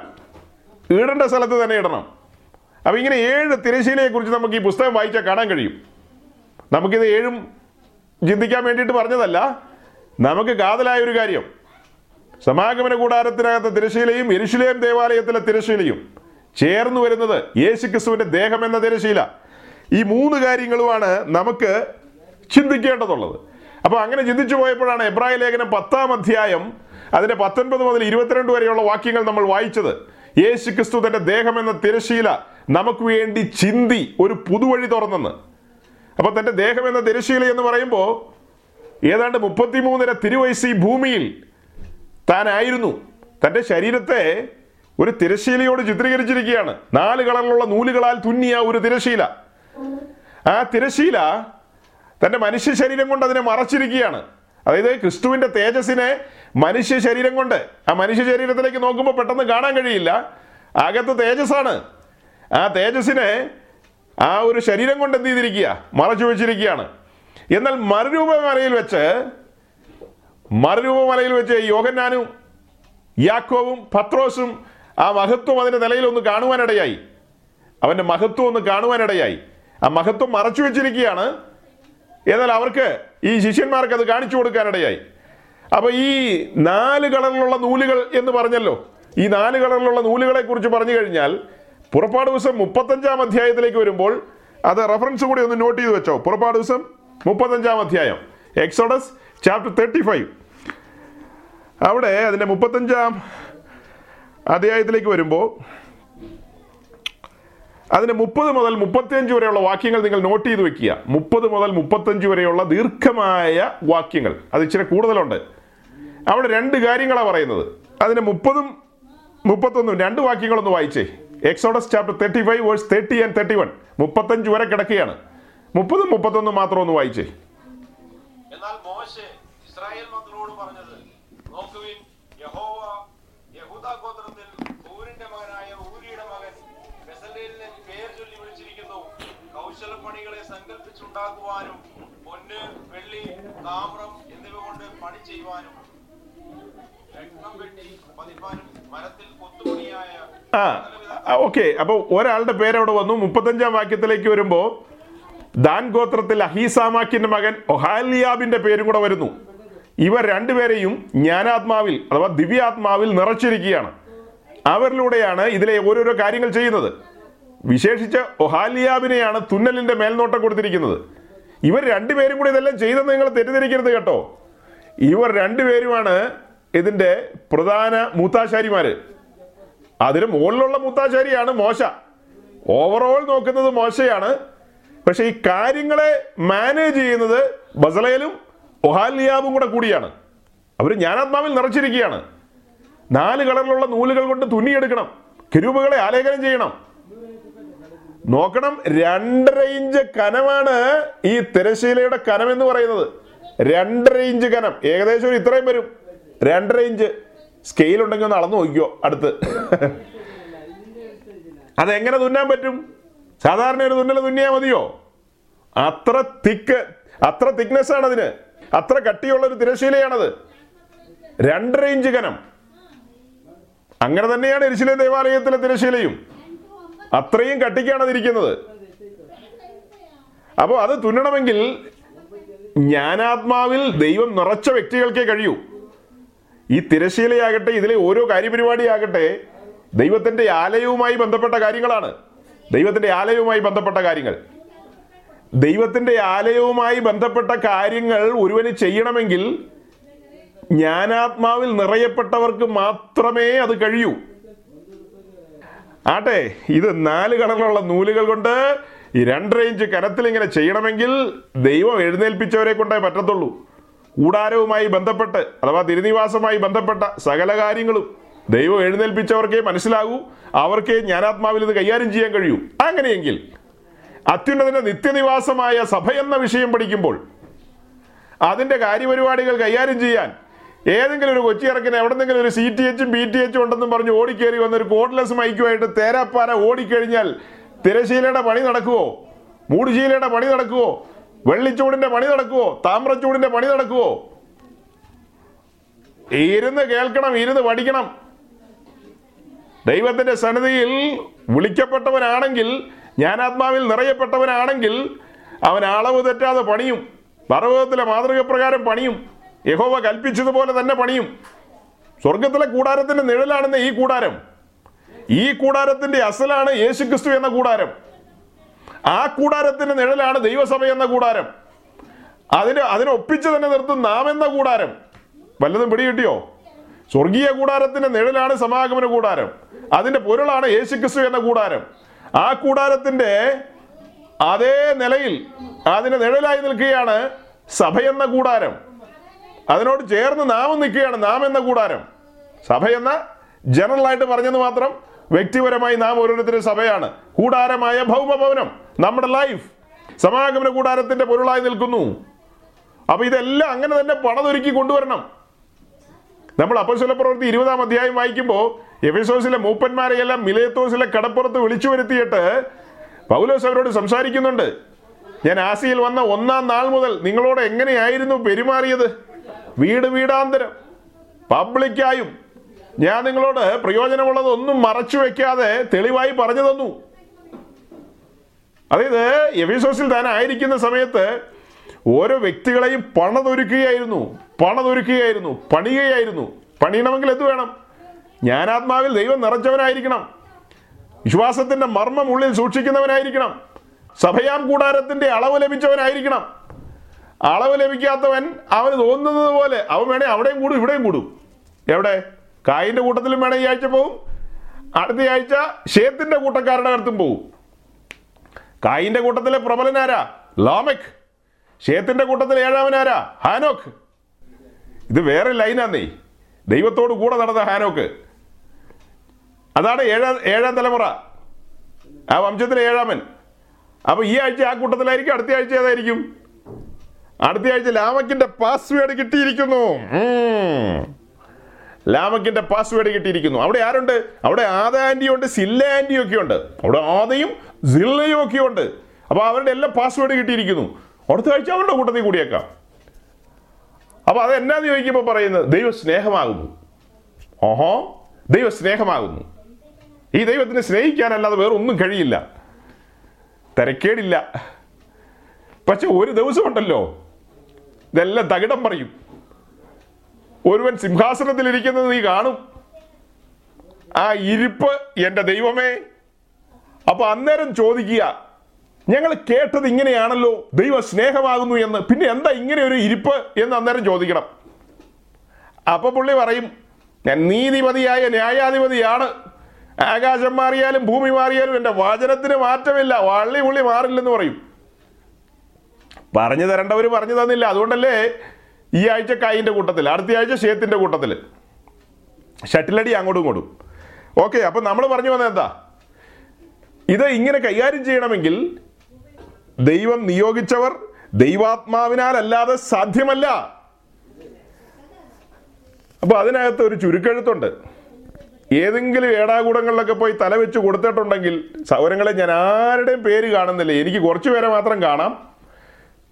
ഇനി അങ്ങോട്ട് എത്രയോ പേര് കിടപ്പുണ്ട്. അവരെയൊന്നും ഞാൻ അറിയുന്നില്ല. നിങ്ങൾ എവിടെയൊക്കെയാണ് തല വെച്ച് കൊടുക്കുന്നതെന്നൊന്നും എനിക്കറിയില്ല ശരിയായ പർവതത്തിലെ മാതൃക പ്രകാരമുള്ള പണി നടക്കുന്ന ഇടങ്ങളിലാണോ നിങ്ങൾ കൂടുന്നത്? എന്റെ ദൈവമേ ഓർത്ത് നോക്കുമ്പോൾ നടുക്കം വരിക. യഹോവ കൽപ്പിച്ചതുപോലെ തന്നെ ചെയ്യുന്ന ഉപദേശിയുടെ കൂട്ടത്തിലാണോ നിങ്ങളുടെ കൂട്ടുകെട്ടും പരിപാടിയും? താഴ്മയോടെ ചോദിക്കുക. ഇവിടെ പറയപ്പെട്ട മോശ യഹോവ കൽപ്പിച്ചതുപോലെ തന്നെ ചെയ്യുന്നയാളാ. തന്നോട് ചേർന്ന് നിന്ന ബസലേലും ഒഹാലിയാവും അങ്ങനെ തന്നെയായിരുന്നു. അവരൊരിക്കലും വഴക്കൂടിയിട്ടില്ല ഒരു കാര്യത്തിലും. അവരെന്തിനാ വഴക്കൂടുന്നത്? വേറെ പല കാര്യത്തിലും പ്രശ്നമൊക്കെ ഉണ്ടായിട്ടുണ്ട്. ഇതിവിടെ വെളിപ്പാടുകൾ ഇങ്ങനെ വന്നുകൊണ്ടിരിക്കുകയാണ് വെളിപ്പാടുകൾ അളവുകൾ വന്നുകൊണ്ടിരിക്കുകയാണ്. അതിനനുസരിച്ച് എല്ലാം ചെയ്തു അവർ. തിരശീല തയ്യാറായി. അങ്ങനെ തിരശീല കെട്ടെല്ലാം മറച്ചു. ഓരോരോ കാര്യങ്ങൾ. അപ്പൊ ഈ കാര്യങ്ങളിൽ ദൈവം നിയോഗിച്ചവർക്ക് മാത്രമേ ഇതൊക്കെ ചെയ്യാൻ കഴിയൂ. എങ്കിലേ അത് ഭംഗിയാവൂ. എങ്കിലേ ദൈവസാന്നിധ്യം ഇറങ്ങൂ എന്ന് ഞാൻ ഇടയിൽ കയറി പറഞ്ഞതാണ്. തിരശീലയുടെ കാര്യം പറഞ്ഞപ്പോൾ ഇടയിൽ കിട്ടിയൊരു അവസരം ഞാനങ്ങ് വിനിയോഗിച്ചതാണ്. അപ്പോൾ സൗരങ്ങളെ ഈ തിരശീല നാല് തൂണുകളിലാണ് തൂക്കിയിട്ടിരിക്കുന്നതെന്ന് പറഞ്ഞു. പൊൻകുളത്തിലാണ് തൂക്കിയിട്ടിരിക്കുന്നത്. നാല് കളറിലുള്ള നൂലുകളാൽ തുന്നിയ തിരശീല നാല് ഖതിര സ്തംഭങ്ങളിൽ തൂക്കിയിട്ടിരിക്കുന്നു. അത് വെള്ളിച്ചൂടിലാണ് ഖതിരസ്തംഭം നിൽക്കുന്നത് അഥവാ ആ പില്ലറുകൾ നിൽക്കുന്നത് നാല് തൂണുകളിൽ അപ്പം ഞാൻ പറഞ്ഞു അത് വീണ്ടെടുപ്പുമായി ബന്ധപ്പെട്ട് നിൽക്കുന്നു.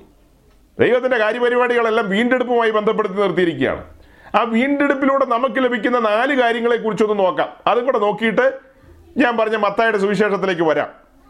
ഒന്ന് കുരിന്തി ലേഖനം ഒന്നാം അധ്യായത്തിന്റെ മുപ്പതാമത്തെ വാക്യം. First Corinthians chapter one verse thirty നിങ്ങളോ അവനാൽ ക്രിസ്തുയേശുവിൽ ഇരിക്കുന്നു അവൻ നമുക്ക് ദൈവത്തിങ്കൽ നിന്ന് ജ്ഞാനവും നീതിയും ശുദ്ധീകരണവും വീണ്ടെടുപ്പുമായി തീർന്നു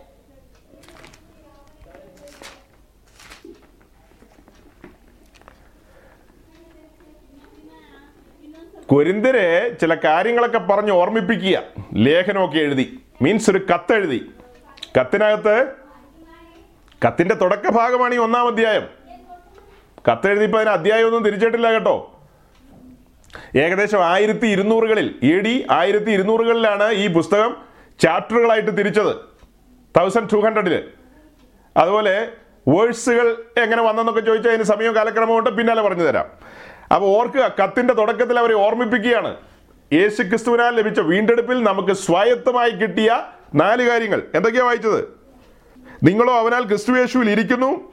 അവൻ നമുക്ക് ദൈവത്വങ്ങളിൽ നിന്ന് ജ്ഞാനവും നീതിയും ശുദ്ധീകരണവും വീണ്ടെടുപ്പുമായി തീർന്നു. നാല് ഖതിരസ്തംഭങ്ങൾ വീണ്ടെടുപ്പിൽ നമുക്ക് ലഭിക്കുന്ന നാല് കാര്യങ്ങളാണ് വായിച്ചത്.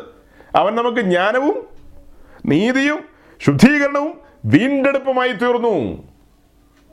നിങ്ങൾ ഏത് ഭാഷയിലാണ് വായിക്കുന്നതെന്ന് വെച്ചാൽ അതേ ഭാഷയിൽ തന്നെ വായിച്ചു പഠിച്ചുകൊള്ളുക അപ്പൊ യേശു ക്രിസ്തുവിലൂടെ നമുക്ക് ലഭിച്ച വീണ്ടെടുപ്പിൽ ഇത്ര മഹത്തരമായ കാര്യങ്ങളാണ് നമുക്ക് ലഭിച്ചിരിക്കുന്നത്. ഇനി അതിന്റെ ഇരുപത്തി ഒമ്പതാമത്തെ വാക്യം ഒന്ന് വായിച്ചാലോ? മുപ്പത് വായിച്ചു കഴിഞ്ഞിട്ട്.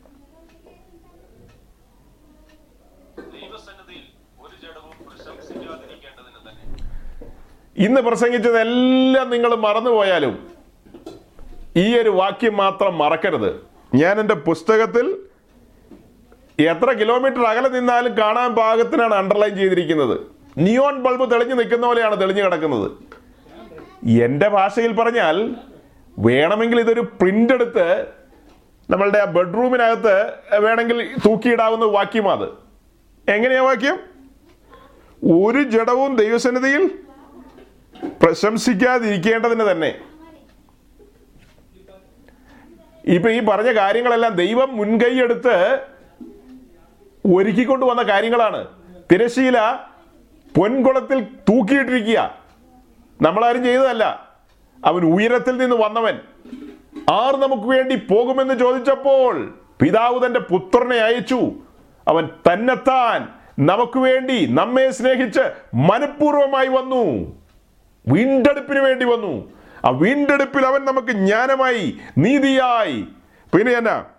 ശുദ്ധീകരണമായി വീണ്ടെടുപ്പുമായി തീർന്നു. രക്ഷാകര പദ്ധതിയോടുള്ള ബന്ധത്തിലാണ് പറഞ്ഞത്.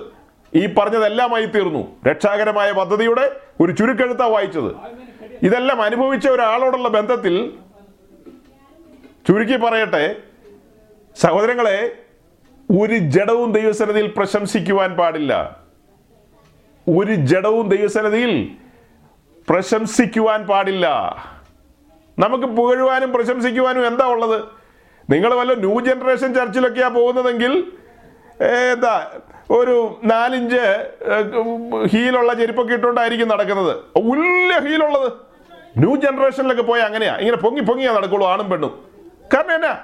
നമ്മൾ രാജാക്കന്മാരാണ്. നമ്മളിവിടെ അടിച്ചു പൊളിക്കണം. നമ്മുടെ കർത്താവ് യേശു ക്രിസ്തു സമ്പന്നനായിരുന്നിട്ട് നിങ്ങൾ നിന്ന് നിങ്ങൾ നിമിത്തം ദരിദ്രനായി തീർന്ന കൃപ അറിയുന്നുവല്ലോ എന്നൊക്കെ പാസ്റ്റർ കിടന്ന് പ്രസംഗിച്ചു കളയും.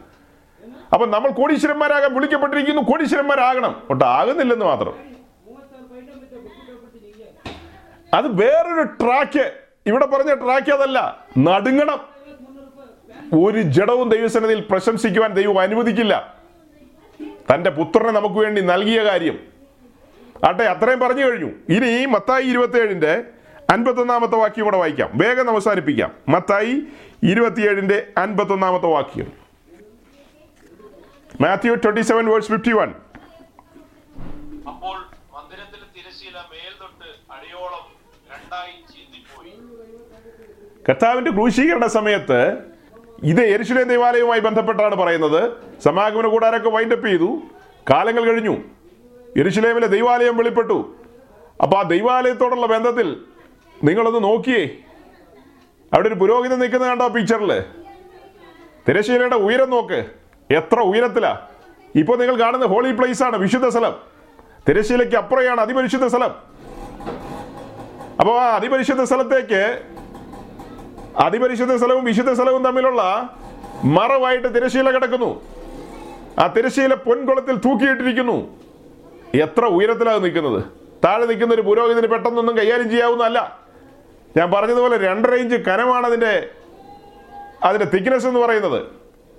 അപ്പോൾ അത് മുകൾ തൊട്ട് താഴെ വരെ രണ്ടായി ചിന്തി എന്നാണ് വായിച്ചത്. മുകൾ തൊട്ട് താഴെ വരെ രണ്ടായി ചിന്തി. ഇന്നത്തെ കാലത്ത് ഇതിനൊക്കെ പിക്ചറുകളൊക്കെ കാണാനായിട്ട് യാതൊരു ബുദ്ധിമുട്ടുമില്ല. കണ്ടില്ലേ? തിരശീല രണ്ടായിട്ട് ചിന്തി. തിരശീല രണ്ടായി ചിന്തി കഴിയുമ്പോൾ നമ്മൾ പറഞ്ഞതുപോലെ നൂലുകൾ ഊടും പാവും നെയ്തെടുത്തതാണ് തിരശീല എന്ന് പറയുന്നത്. നൂലുകൾ തലങ്ങും വിലങ്ങും പാസ് ചെയ്തിട്ടാണല്ലോ തിരശീല ഉണ്ടാക്കിയിരിക്കുന്നത്. അപ്പോൾ അങ്ങനെ യേശുക്രിസ്തു തന്റെ ദേഹം എന്ന തിരശീല കൊണ്ട് ഇത് യേശുക്രിസ്തു തന്റെ ദേഹം എന്ന തിരശീല ചിന്തിക്കൊണ്ട് അകത്തേക്ക് ഒരു പുതുവഴി തുറന്നെന്ന് മാത്രമല്ല പഴയ നിയമത്തെയും പുതിയ നിയമത്തെയും രണ്ടായി വേർതിരിച്ചു. പഴയ നിയമ ആചാര മര്യാദകളല്ല പുതിയ നിയമത്തിൽ. പഴയ നിയമത്തിന്റെ ഒരു നൂൽ പോലും ഇങ്ങോട്ട് കൊരുത്തട്ടില്ല. പഴയ നിയമത്തിലെ ഒരു നൂലും ഒരു ഇടപാടും ഇങ്ങോട്ട് പുതിയ നിയമത്തിലേക്ക് ഇല്ല രണ്ടും രണ്ടാക്കി തീർത്തു. രണ്ടും രണ്ട് രീതിയാണ്. അവിടെ അക്ഷരത്തിന്റെ ശുശ്രൂഷയാണെങ്കിൽ ഇവിടെ ആത്മാവിന്റെ ശുശ്രൂഷയാണ്.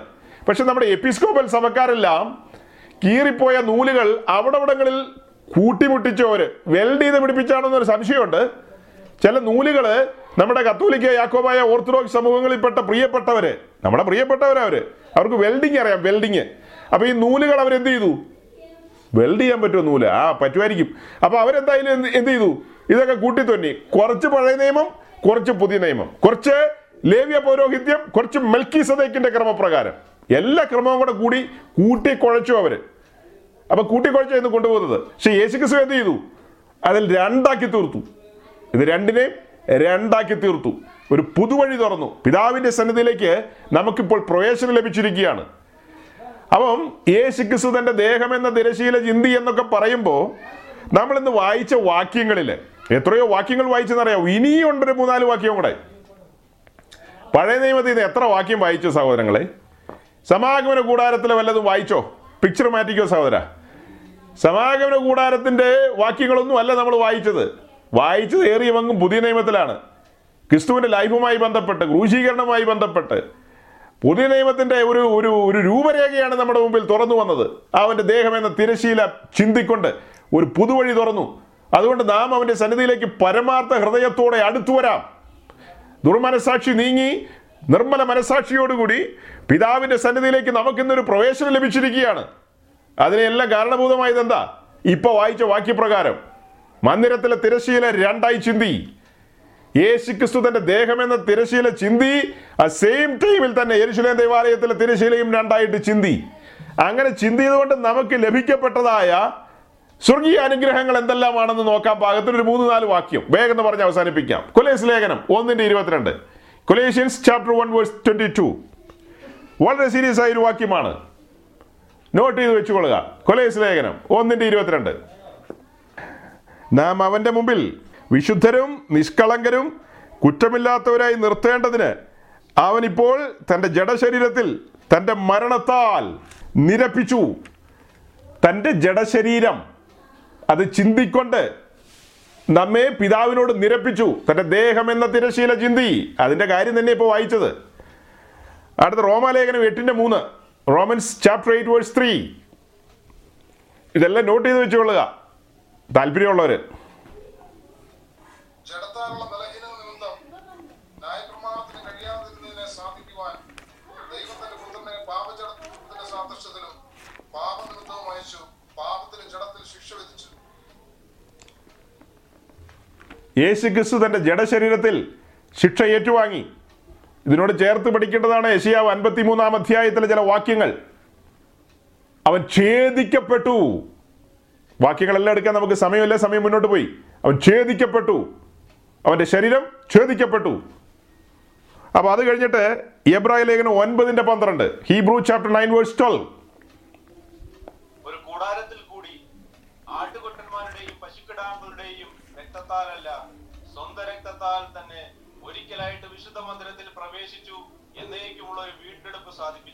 അപ്പൊ ഈ തിരശീല ചിന്തിയത് മൂലം ഈ തിരശീല ചിന്തിയത് മൂലം നമുക്ക് ലഭിക്കപ്പെട്ടത് എന്താ? എന്നേക്കുമുള്ള വീണ്ടെടുപ്പ് സാധിപ്പിച്ചു. ഇസ്രായേലിന്റെ മഹാപുരോഹിതൻ ആണ്ടിലൊരിക്കൽ തിരശീല പതിയെ വകഞ്ഞു മാറ്റി അകത്തേക്ക് കടന്നുപോയി. അവിടെ രക്തം തളിച്ചുകൊണ്ട് ഇസ്രായേലിന്റെ പാപപരിഹാരം നടത്താറുണ്ട്. ആണ്ടോടാണ്ട് ചെയ്യണം. അതേസമയം യേശു ക്രിസ്തുവിന്റെ ദേഹം എന്ന തിരശീല ചിന്തിക്കൊണ്ട് ഒരു പുതുവഴി തുറന്നു. ഒരു വഴി പ്രതിഷ്ഠിച്ചു. നമുക്ക് ദൈവസന്നിധിയിലേക്ക് പ്രവേശനം ലഭിക്കുവാൻ പാകത്തിന്. സീരിയസ് ആയ കാര്യം. ഓർക്കണം. സമാഗമന കൂടാരത്തിലേക്ക് ശ്രദ്ധിച്ചു നോക്കുമ്പോൾ ജനമെല്ലാം പ്രാകാരം വരെ വരാൻ കഴിയൂ. പുരോഹിതന്മാർക്ക് വിശുദ്ധ സ്ഥലം വരെ വരാൻ കഴിയൂ. കെരൂപുകൾ അവിടെ നിൽക്കുകയാണ്. ഞാൻ കെരൂബുകളെ കുറിച്ച് ഒന്നും ഇന്ന് പറഞ്ഞില്ല. നിങ്ങൾ തന്നെ അത് അന്വേഷിക്കുക പഠിക്കുക. ഉൽപ്പത്തി പുസ്തകത്തിൽ കെരുവ് എവിടെയാണ് നിൽക്കുന്നതെന്ന് മനസ്സിലാക്കുക. കെരുവുകൾ ദൈവത്തിന്റെ സാന്നിധ്യത്തെ വിളിച്ചു പറയുന്നു. ദൈവമഹത്വത്തെ വിളിച്ചു പറയുന്നു. ഗാർഡിയൻ ഏഞ്ചൽസ് ആണ്. അടുക്കാൻ പാടില്ലെന്നാണ് അത് വിളിച്ചു പറയുന്നത്. തടസ്സങ്ങളാണ്.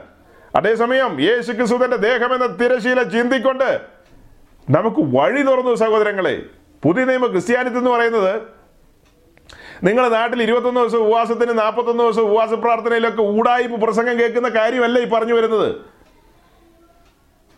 തേങ്ങ കിട്ടും മാങ്ങ കിട്ടും എന്നുള്ള പ്രസംഗമല്ല പറയുന്നത്. നമുക്ക് ലഭിക്കപ്പെട്ട വീണ്ടെടുപ്പിന്റെ ആഴം അത് ഓർത്തു കഴിഞ്ഞാൽ അവൻ ഒരു സെപ്റ്റിപ്പിന്റെ പോലും ദൈവത്തോട് പിന്നെ ചോദിക്കില്ല. പിന്നെ എന്നാ ചോദിക്കാനാ? ഇന്ന് കിട്ടിയിരിക്കുന്ന രാജകീയ പദവി നാം പിതാവിന്റെ കരത്തിലിരിക്കുകയാണ്. നാം പുത്രന്റെ കരത്തിലിരിക്കുകയാണ്. മത്തയുടെ സുവിശേഷം ആറാം അധ്യായത്തിന്റെ ഏഴാം വാക്യം ഇപ്പൊ വായിക്കണ്ട ഏഴു എട്ടും പിന്നെ വായിച്ചാൽ മതി. ഒന്ന് വായിച്ചു നോക്കുക. നമ്മുടെ ആവശ്യങ്ങൾ ഇന്നതെന്ന് നാം യാചിക്കും മുമ്പേ അറിയുന്ന ഒരു സ്വർഗീയ പിതാവ് നമുക്കുണ്ട്. എന്നിട്ടാണ് ചുമ്മാ സമയം വേസ്റ്റ് ചെയ്യുന്നത്. അതേസമയം ഒരു സൈഡിലൂടെ ലക്ഷോപലക്ഷം ജനങ്ങൾ തീക്കകത്തേക്ക് നടന്നു പോകുന്നു. നമ്മൾ അതൊന്നും കാണുന്നില്ല. നമുക്ക് അതൊന്നും പ്രാർത്ഥിക്കാൻ സമയമില്ല. അതൊന്നും അന്വേഷിക്കാൻ സമയമില്ല. വേറൊന്നും ചെയ്യേണ്ടത് ഒരു ഞെരക്കോങ്കിനുള്ളിൽ വരട്ടെ. അതൊരു അഭയയാചനയായിട്ട് ദൈവസനത്തിൽ എത്തും അത് ഓർക്കുമ്പോൾ ഓക്കെ. ഇനി ഒന്ന് പത്രോസ് മൂന്നിന്റെ പതിനെട്ട് കൂടെ വായിക്കാം. ഒന്ന് പത്രോസ് first Peter chapter three verse eighteen തിരശീല എന്തിന് ചിന്തി എന്നുള്ള രണ്ട് മൂന്ന് വാക്യം കൂടെ വായിച്ചു നിർത്താം. ഒന്ന് പത്രോസ് മൂന്നിന്റെ പതിനെട്ട് first Peter chapter three verse eighteen ക്രിസ്തുവും നമ്മെ ദൈവത്തോട് അടുപ്പിക്കേണ്ടതിന് നീതിമാനായി നീതി കെട്ടവർക്ക് വേണ്ടി പാപനിമിത്തം ഒരിക്കൽ കട്ടം അനുഭവിച്ചു ജഡത്തിൽ മരണശിക്ഷ ഏൽക്കുകയും ആത്മാവിൽ ജീവിക്കപ്പെടുകയും ചെയ്തു ക്രിസ്തു നമ്മെ ദൈവത്തോട് അടുപ്പിക്കേണ്ടതിന് ഒരിക്കൽ കഷ്ടം സഹിച്ചു. നീതിമാനായ ക്രിസ്തു നമുക്ക് വേണ്ടി കഷ്ടം സഹിച്ചു. എന്തിനാ? തന്റെ ദേഹം എന്ന തിരശീല ചിന്തിക്കൊണ്ട് നമുക്ക് പിതാവിന്റെ സന്നിധിയിലേക്ക് പ്രവേശനം സാധിപ്പിക്കുവാൻ വേണ്ടി. യേശു ക്രിസ്തു മൂലം തന്റെ ദേഹം എന്ന തിരശീല ചിന്തിക്കൊണ്ട് നമുക്ക് പിതാവിന്റെ സന്നിധിയിലേക്ക് പ്രവേശനം ലഭിച്ചിരിക്കുന്നു. ഇനി ഒരു പഴയ നിയമ ഭാഗം കൂടെ വായിക്കാം. ലിവിയ പുസ്തകം പതിനാറാം അധ്യായത്തിന്റെ ഒന്നും രണ്ട് വാക്യം. ഇപ്പോൾ ഇങ്ങനെയൊക്കെ വായിച്ചു നമ്മൾ ലേവിയ പുസ്തകം പതിനാറാം അധ്യായത്തിന്റെ ഒന്ന് രണ്ട് വാക്യം. Leviticus chapter sixteen verse one and two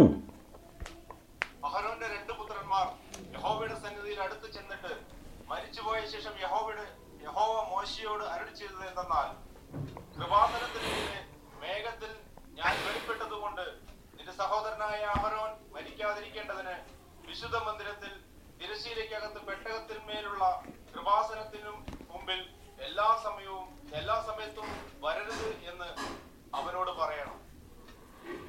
ഇസ്രായേലിന്റെ മഹാവിരോധിനോട് എന്ത് പറയണമെന്നാ പറഞ്ഞത്? എന്റെ സന്നിധിയിലേക്ക് എല്ലായ്പ്പോഴും ഓടിക്കേറി വരരുതെന്ന്. നിന്റെ രണ്ടെണ്ണം പിടഞ്ഞു വീണു. കണ്ടില്ലേ? ഞാൻ തീഷ്ണതയുള്ള ദൈവമാണ്. ഞാൻ ദഹിപ്പിക്കുന്ന അഗ്നിയാണ്. അങ്ങനെ ഓടിക്കേറി വരരുത്. എന്റെ പരിശുദ്ധിയുടെ മുമ്പിൽ മനുഷ്യ നിനക്ക് അടുക്കാൻ കഴിയില്ല. നീ എങ്ങനെ ഓടിക്കേറി വരല്ലേ? നിന്റെ തലമുറകൾ നഷ്ടപ്പെട്ടിരിക്കുന്നു. അതുകൊണ്ട് തിരശീലയിൽ കെരുവുകൾ നിൽക്കുകയാണ്. കെരുവുകൾ എന്താ വിളിച്ചു പറയുന്നത്? അടുക്കരുത് എന്നാണ് അടുക്കരുത്. തിരിയുന്ന വാളിന്റെ ജ്വാലയുമായി കെരുവുകൾ നിൽക്കുന്നു. ദൈവത്തിന്റെ പരിശുദ്ധിയുടെ മുമ്പാകെ. അവന്റെ വിശുദ്ധിയുടെ കാവൽക്കാർ. അഹറോൻ എന്ന മഹാപുരോഹിതൻ ഭയന്നുപോയി. അടുക്കാൻ പാടില്ല. അതേസമയം യേശു ക്രിസ്തുവിന്റെ ദേഹം എന്ന തിരശീല ചിന്തിയതിനു ശേഷം എബ്രായ ലേഖനം നാലിന്റെ പതിനാറ്. രണ്ട് വാക്യങ്ങൾ നിങ്ങളുടെ മുമ്പാകെ പ്ലേസ് ചെയ്തു. ഒന്ന് ലേവിയ പുസ്തകം പതിനാറാം അധ്യായത്തിലെ ആദ്യ വാക്യം. രണ്ടാമത്തെ വാക്യം എബ്രായ ലേഖനം നാലിന്റെ പതിനാറ്. Hebrew chapter four verse sixteen. എബ്രായ ലേഖനം നാലിന്റെ പതിനാറ്. അതിന് നടുവിൽ സി സി ഒരു മിനിറ്റ്. അതിന് നടുവിൽ എബ്രായ ലേഖനം പത്തിന്റെ പത്തൊൻപതും ഇരുപതും. അതിന് നടുവിൽ നിൽക്കുക. ആ വാക്യം വായിക്കേണ്ട നമ്മൾ വായിച്ചു പോയി നടുവിൽ എന്താ നിൽക്കുന്നത്? തിരശീല ചിന്തിയ തിരശീല അതിന് നടുവിൽ തിരശീല രണ്ടായി ചിന്തിപ്പോയി. രണ്ട് ഇഞ്ച് കനമുള്ള തിരശീല മുകൾ തൊട്ട് അടിവരെ ചിന്തിപ്പോയി. അതിനുശേഷം എന്താ സംഭവിക്കുന്നത്? എബ്രായർ നാല് പതിനാറ് അതുകൊണ്ട് കരുണ ലഭിക്കുവാനും തത്സമയത്ത് സഹായത്തിനുള്ള കൃപ പ്രാപിപ്പാനുമായി നാം ധൈര്യത്തോടെ കൃപാസനത്തിന് അടുത്തു ചെല്ലുക ലേവ്യ പുസ്തകം പതിനാറാം അധ്യായം എന്താ പറഞ്ഞത്? ഇങ്ങോട്ട് അടുക്കരെന്നാ പറഞ്ഞത്. അത് മാത്രമോ? പുറപ്പാട് ദിവസം പത്തൊൻപതാം അധ്യായത്തിലേക്ക് വന്നാലോ? ജനമാകട്ടെ മൃഗമാകട്ടെ ഒന്നും പർവതത്തോട് അടുത്തു പോകരുത്. എബ്രായർ നാല് പതിനാറ്. ആ വാക്യം തുറന്നു വെച്ചിട്ട് മുഴങ്കാലിലേക്ക് മാറി നിറകണ്ണുകളോടുകൂടി തകർന്നു നുറങ്ങിയ ഹൃദയത്തോടെ ദൈവത്തെ ആത്മാവിൽ ആരാധിക്കാൻ എന്താ പാസ്റ്ററെ പറയുന്നത്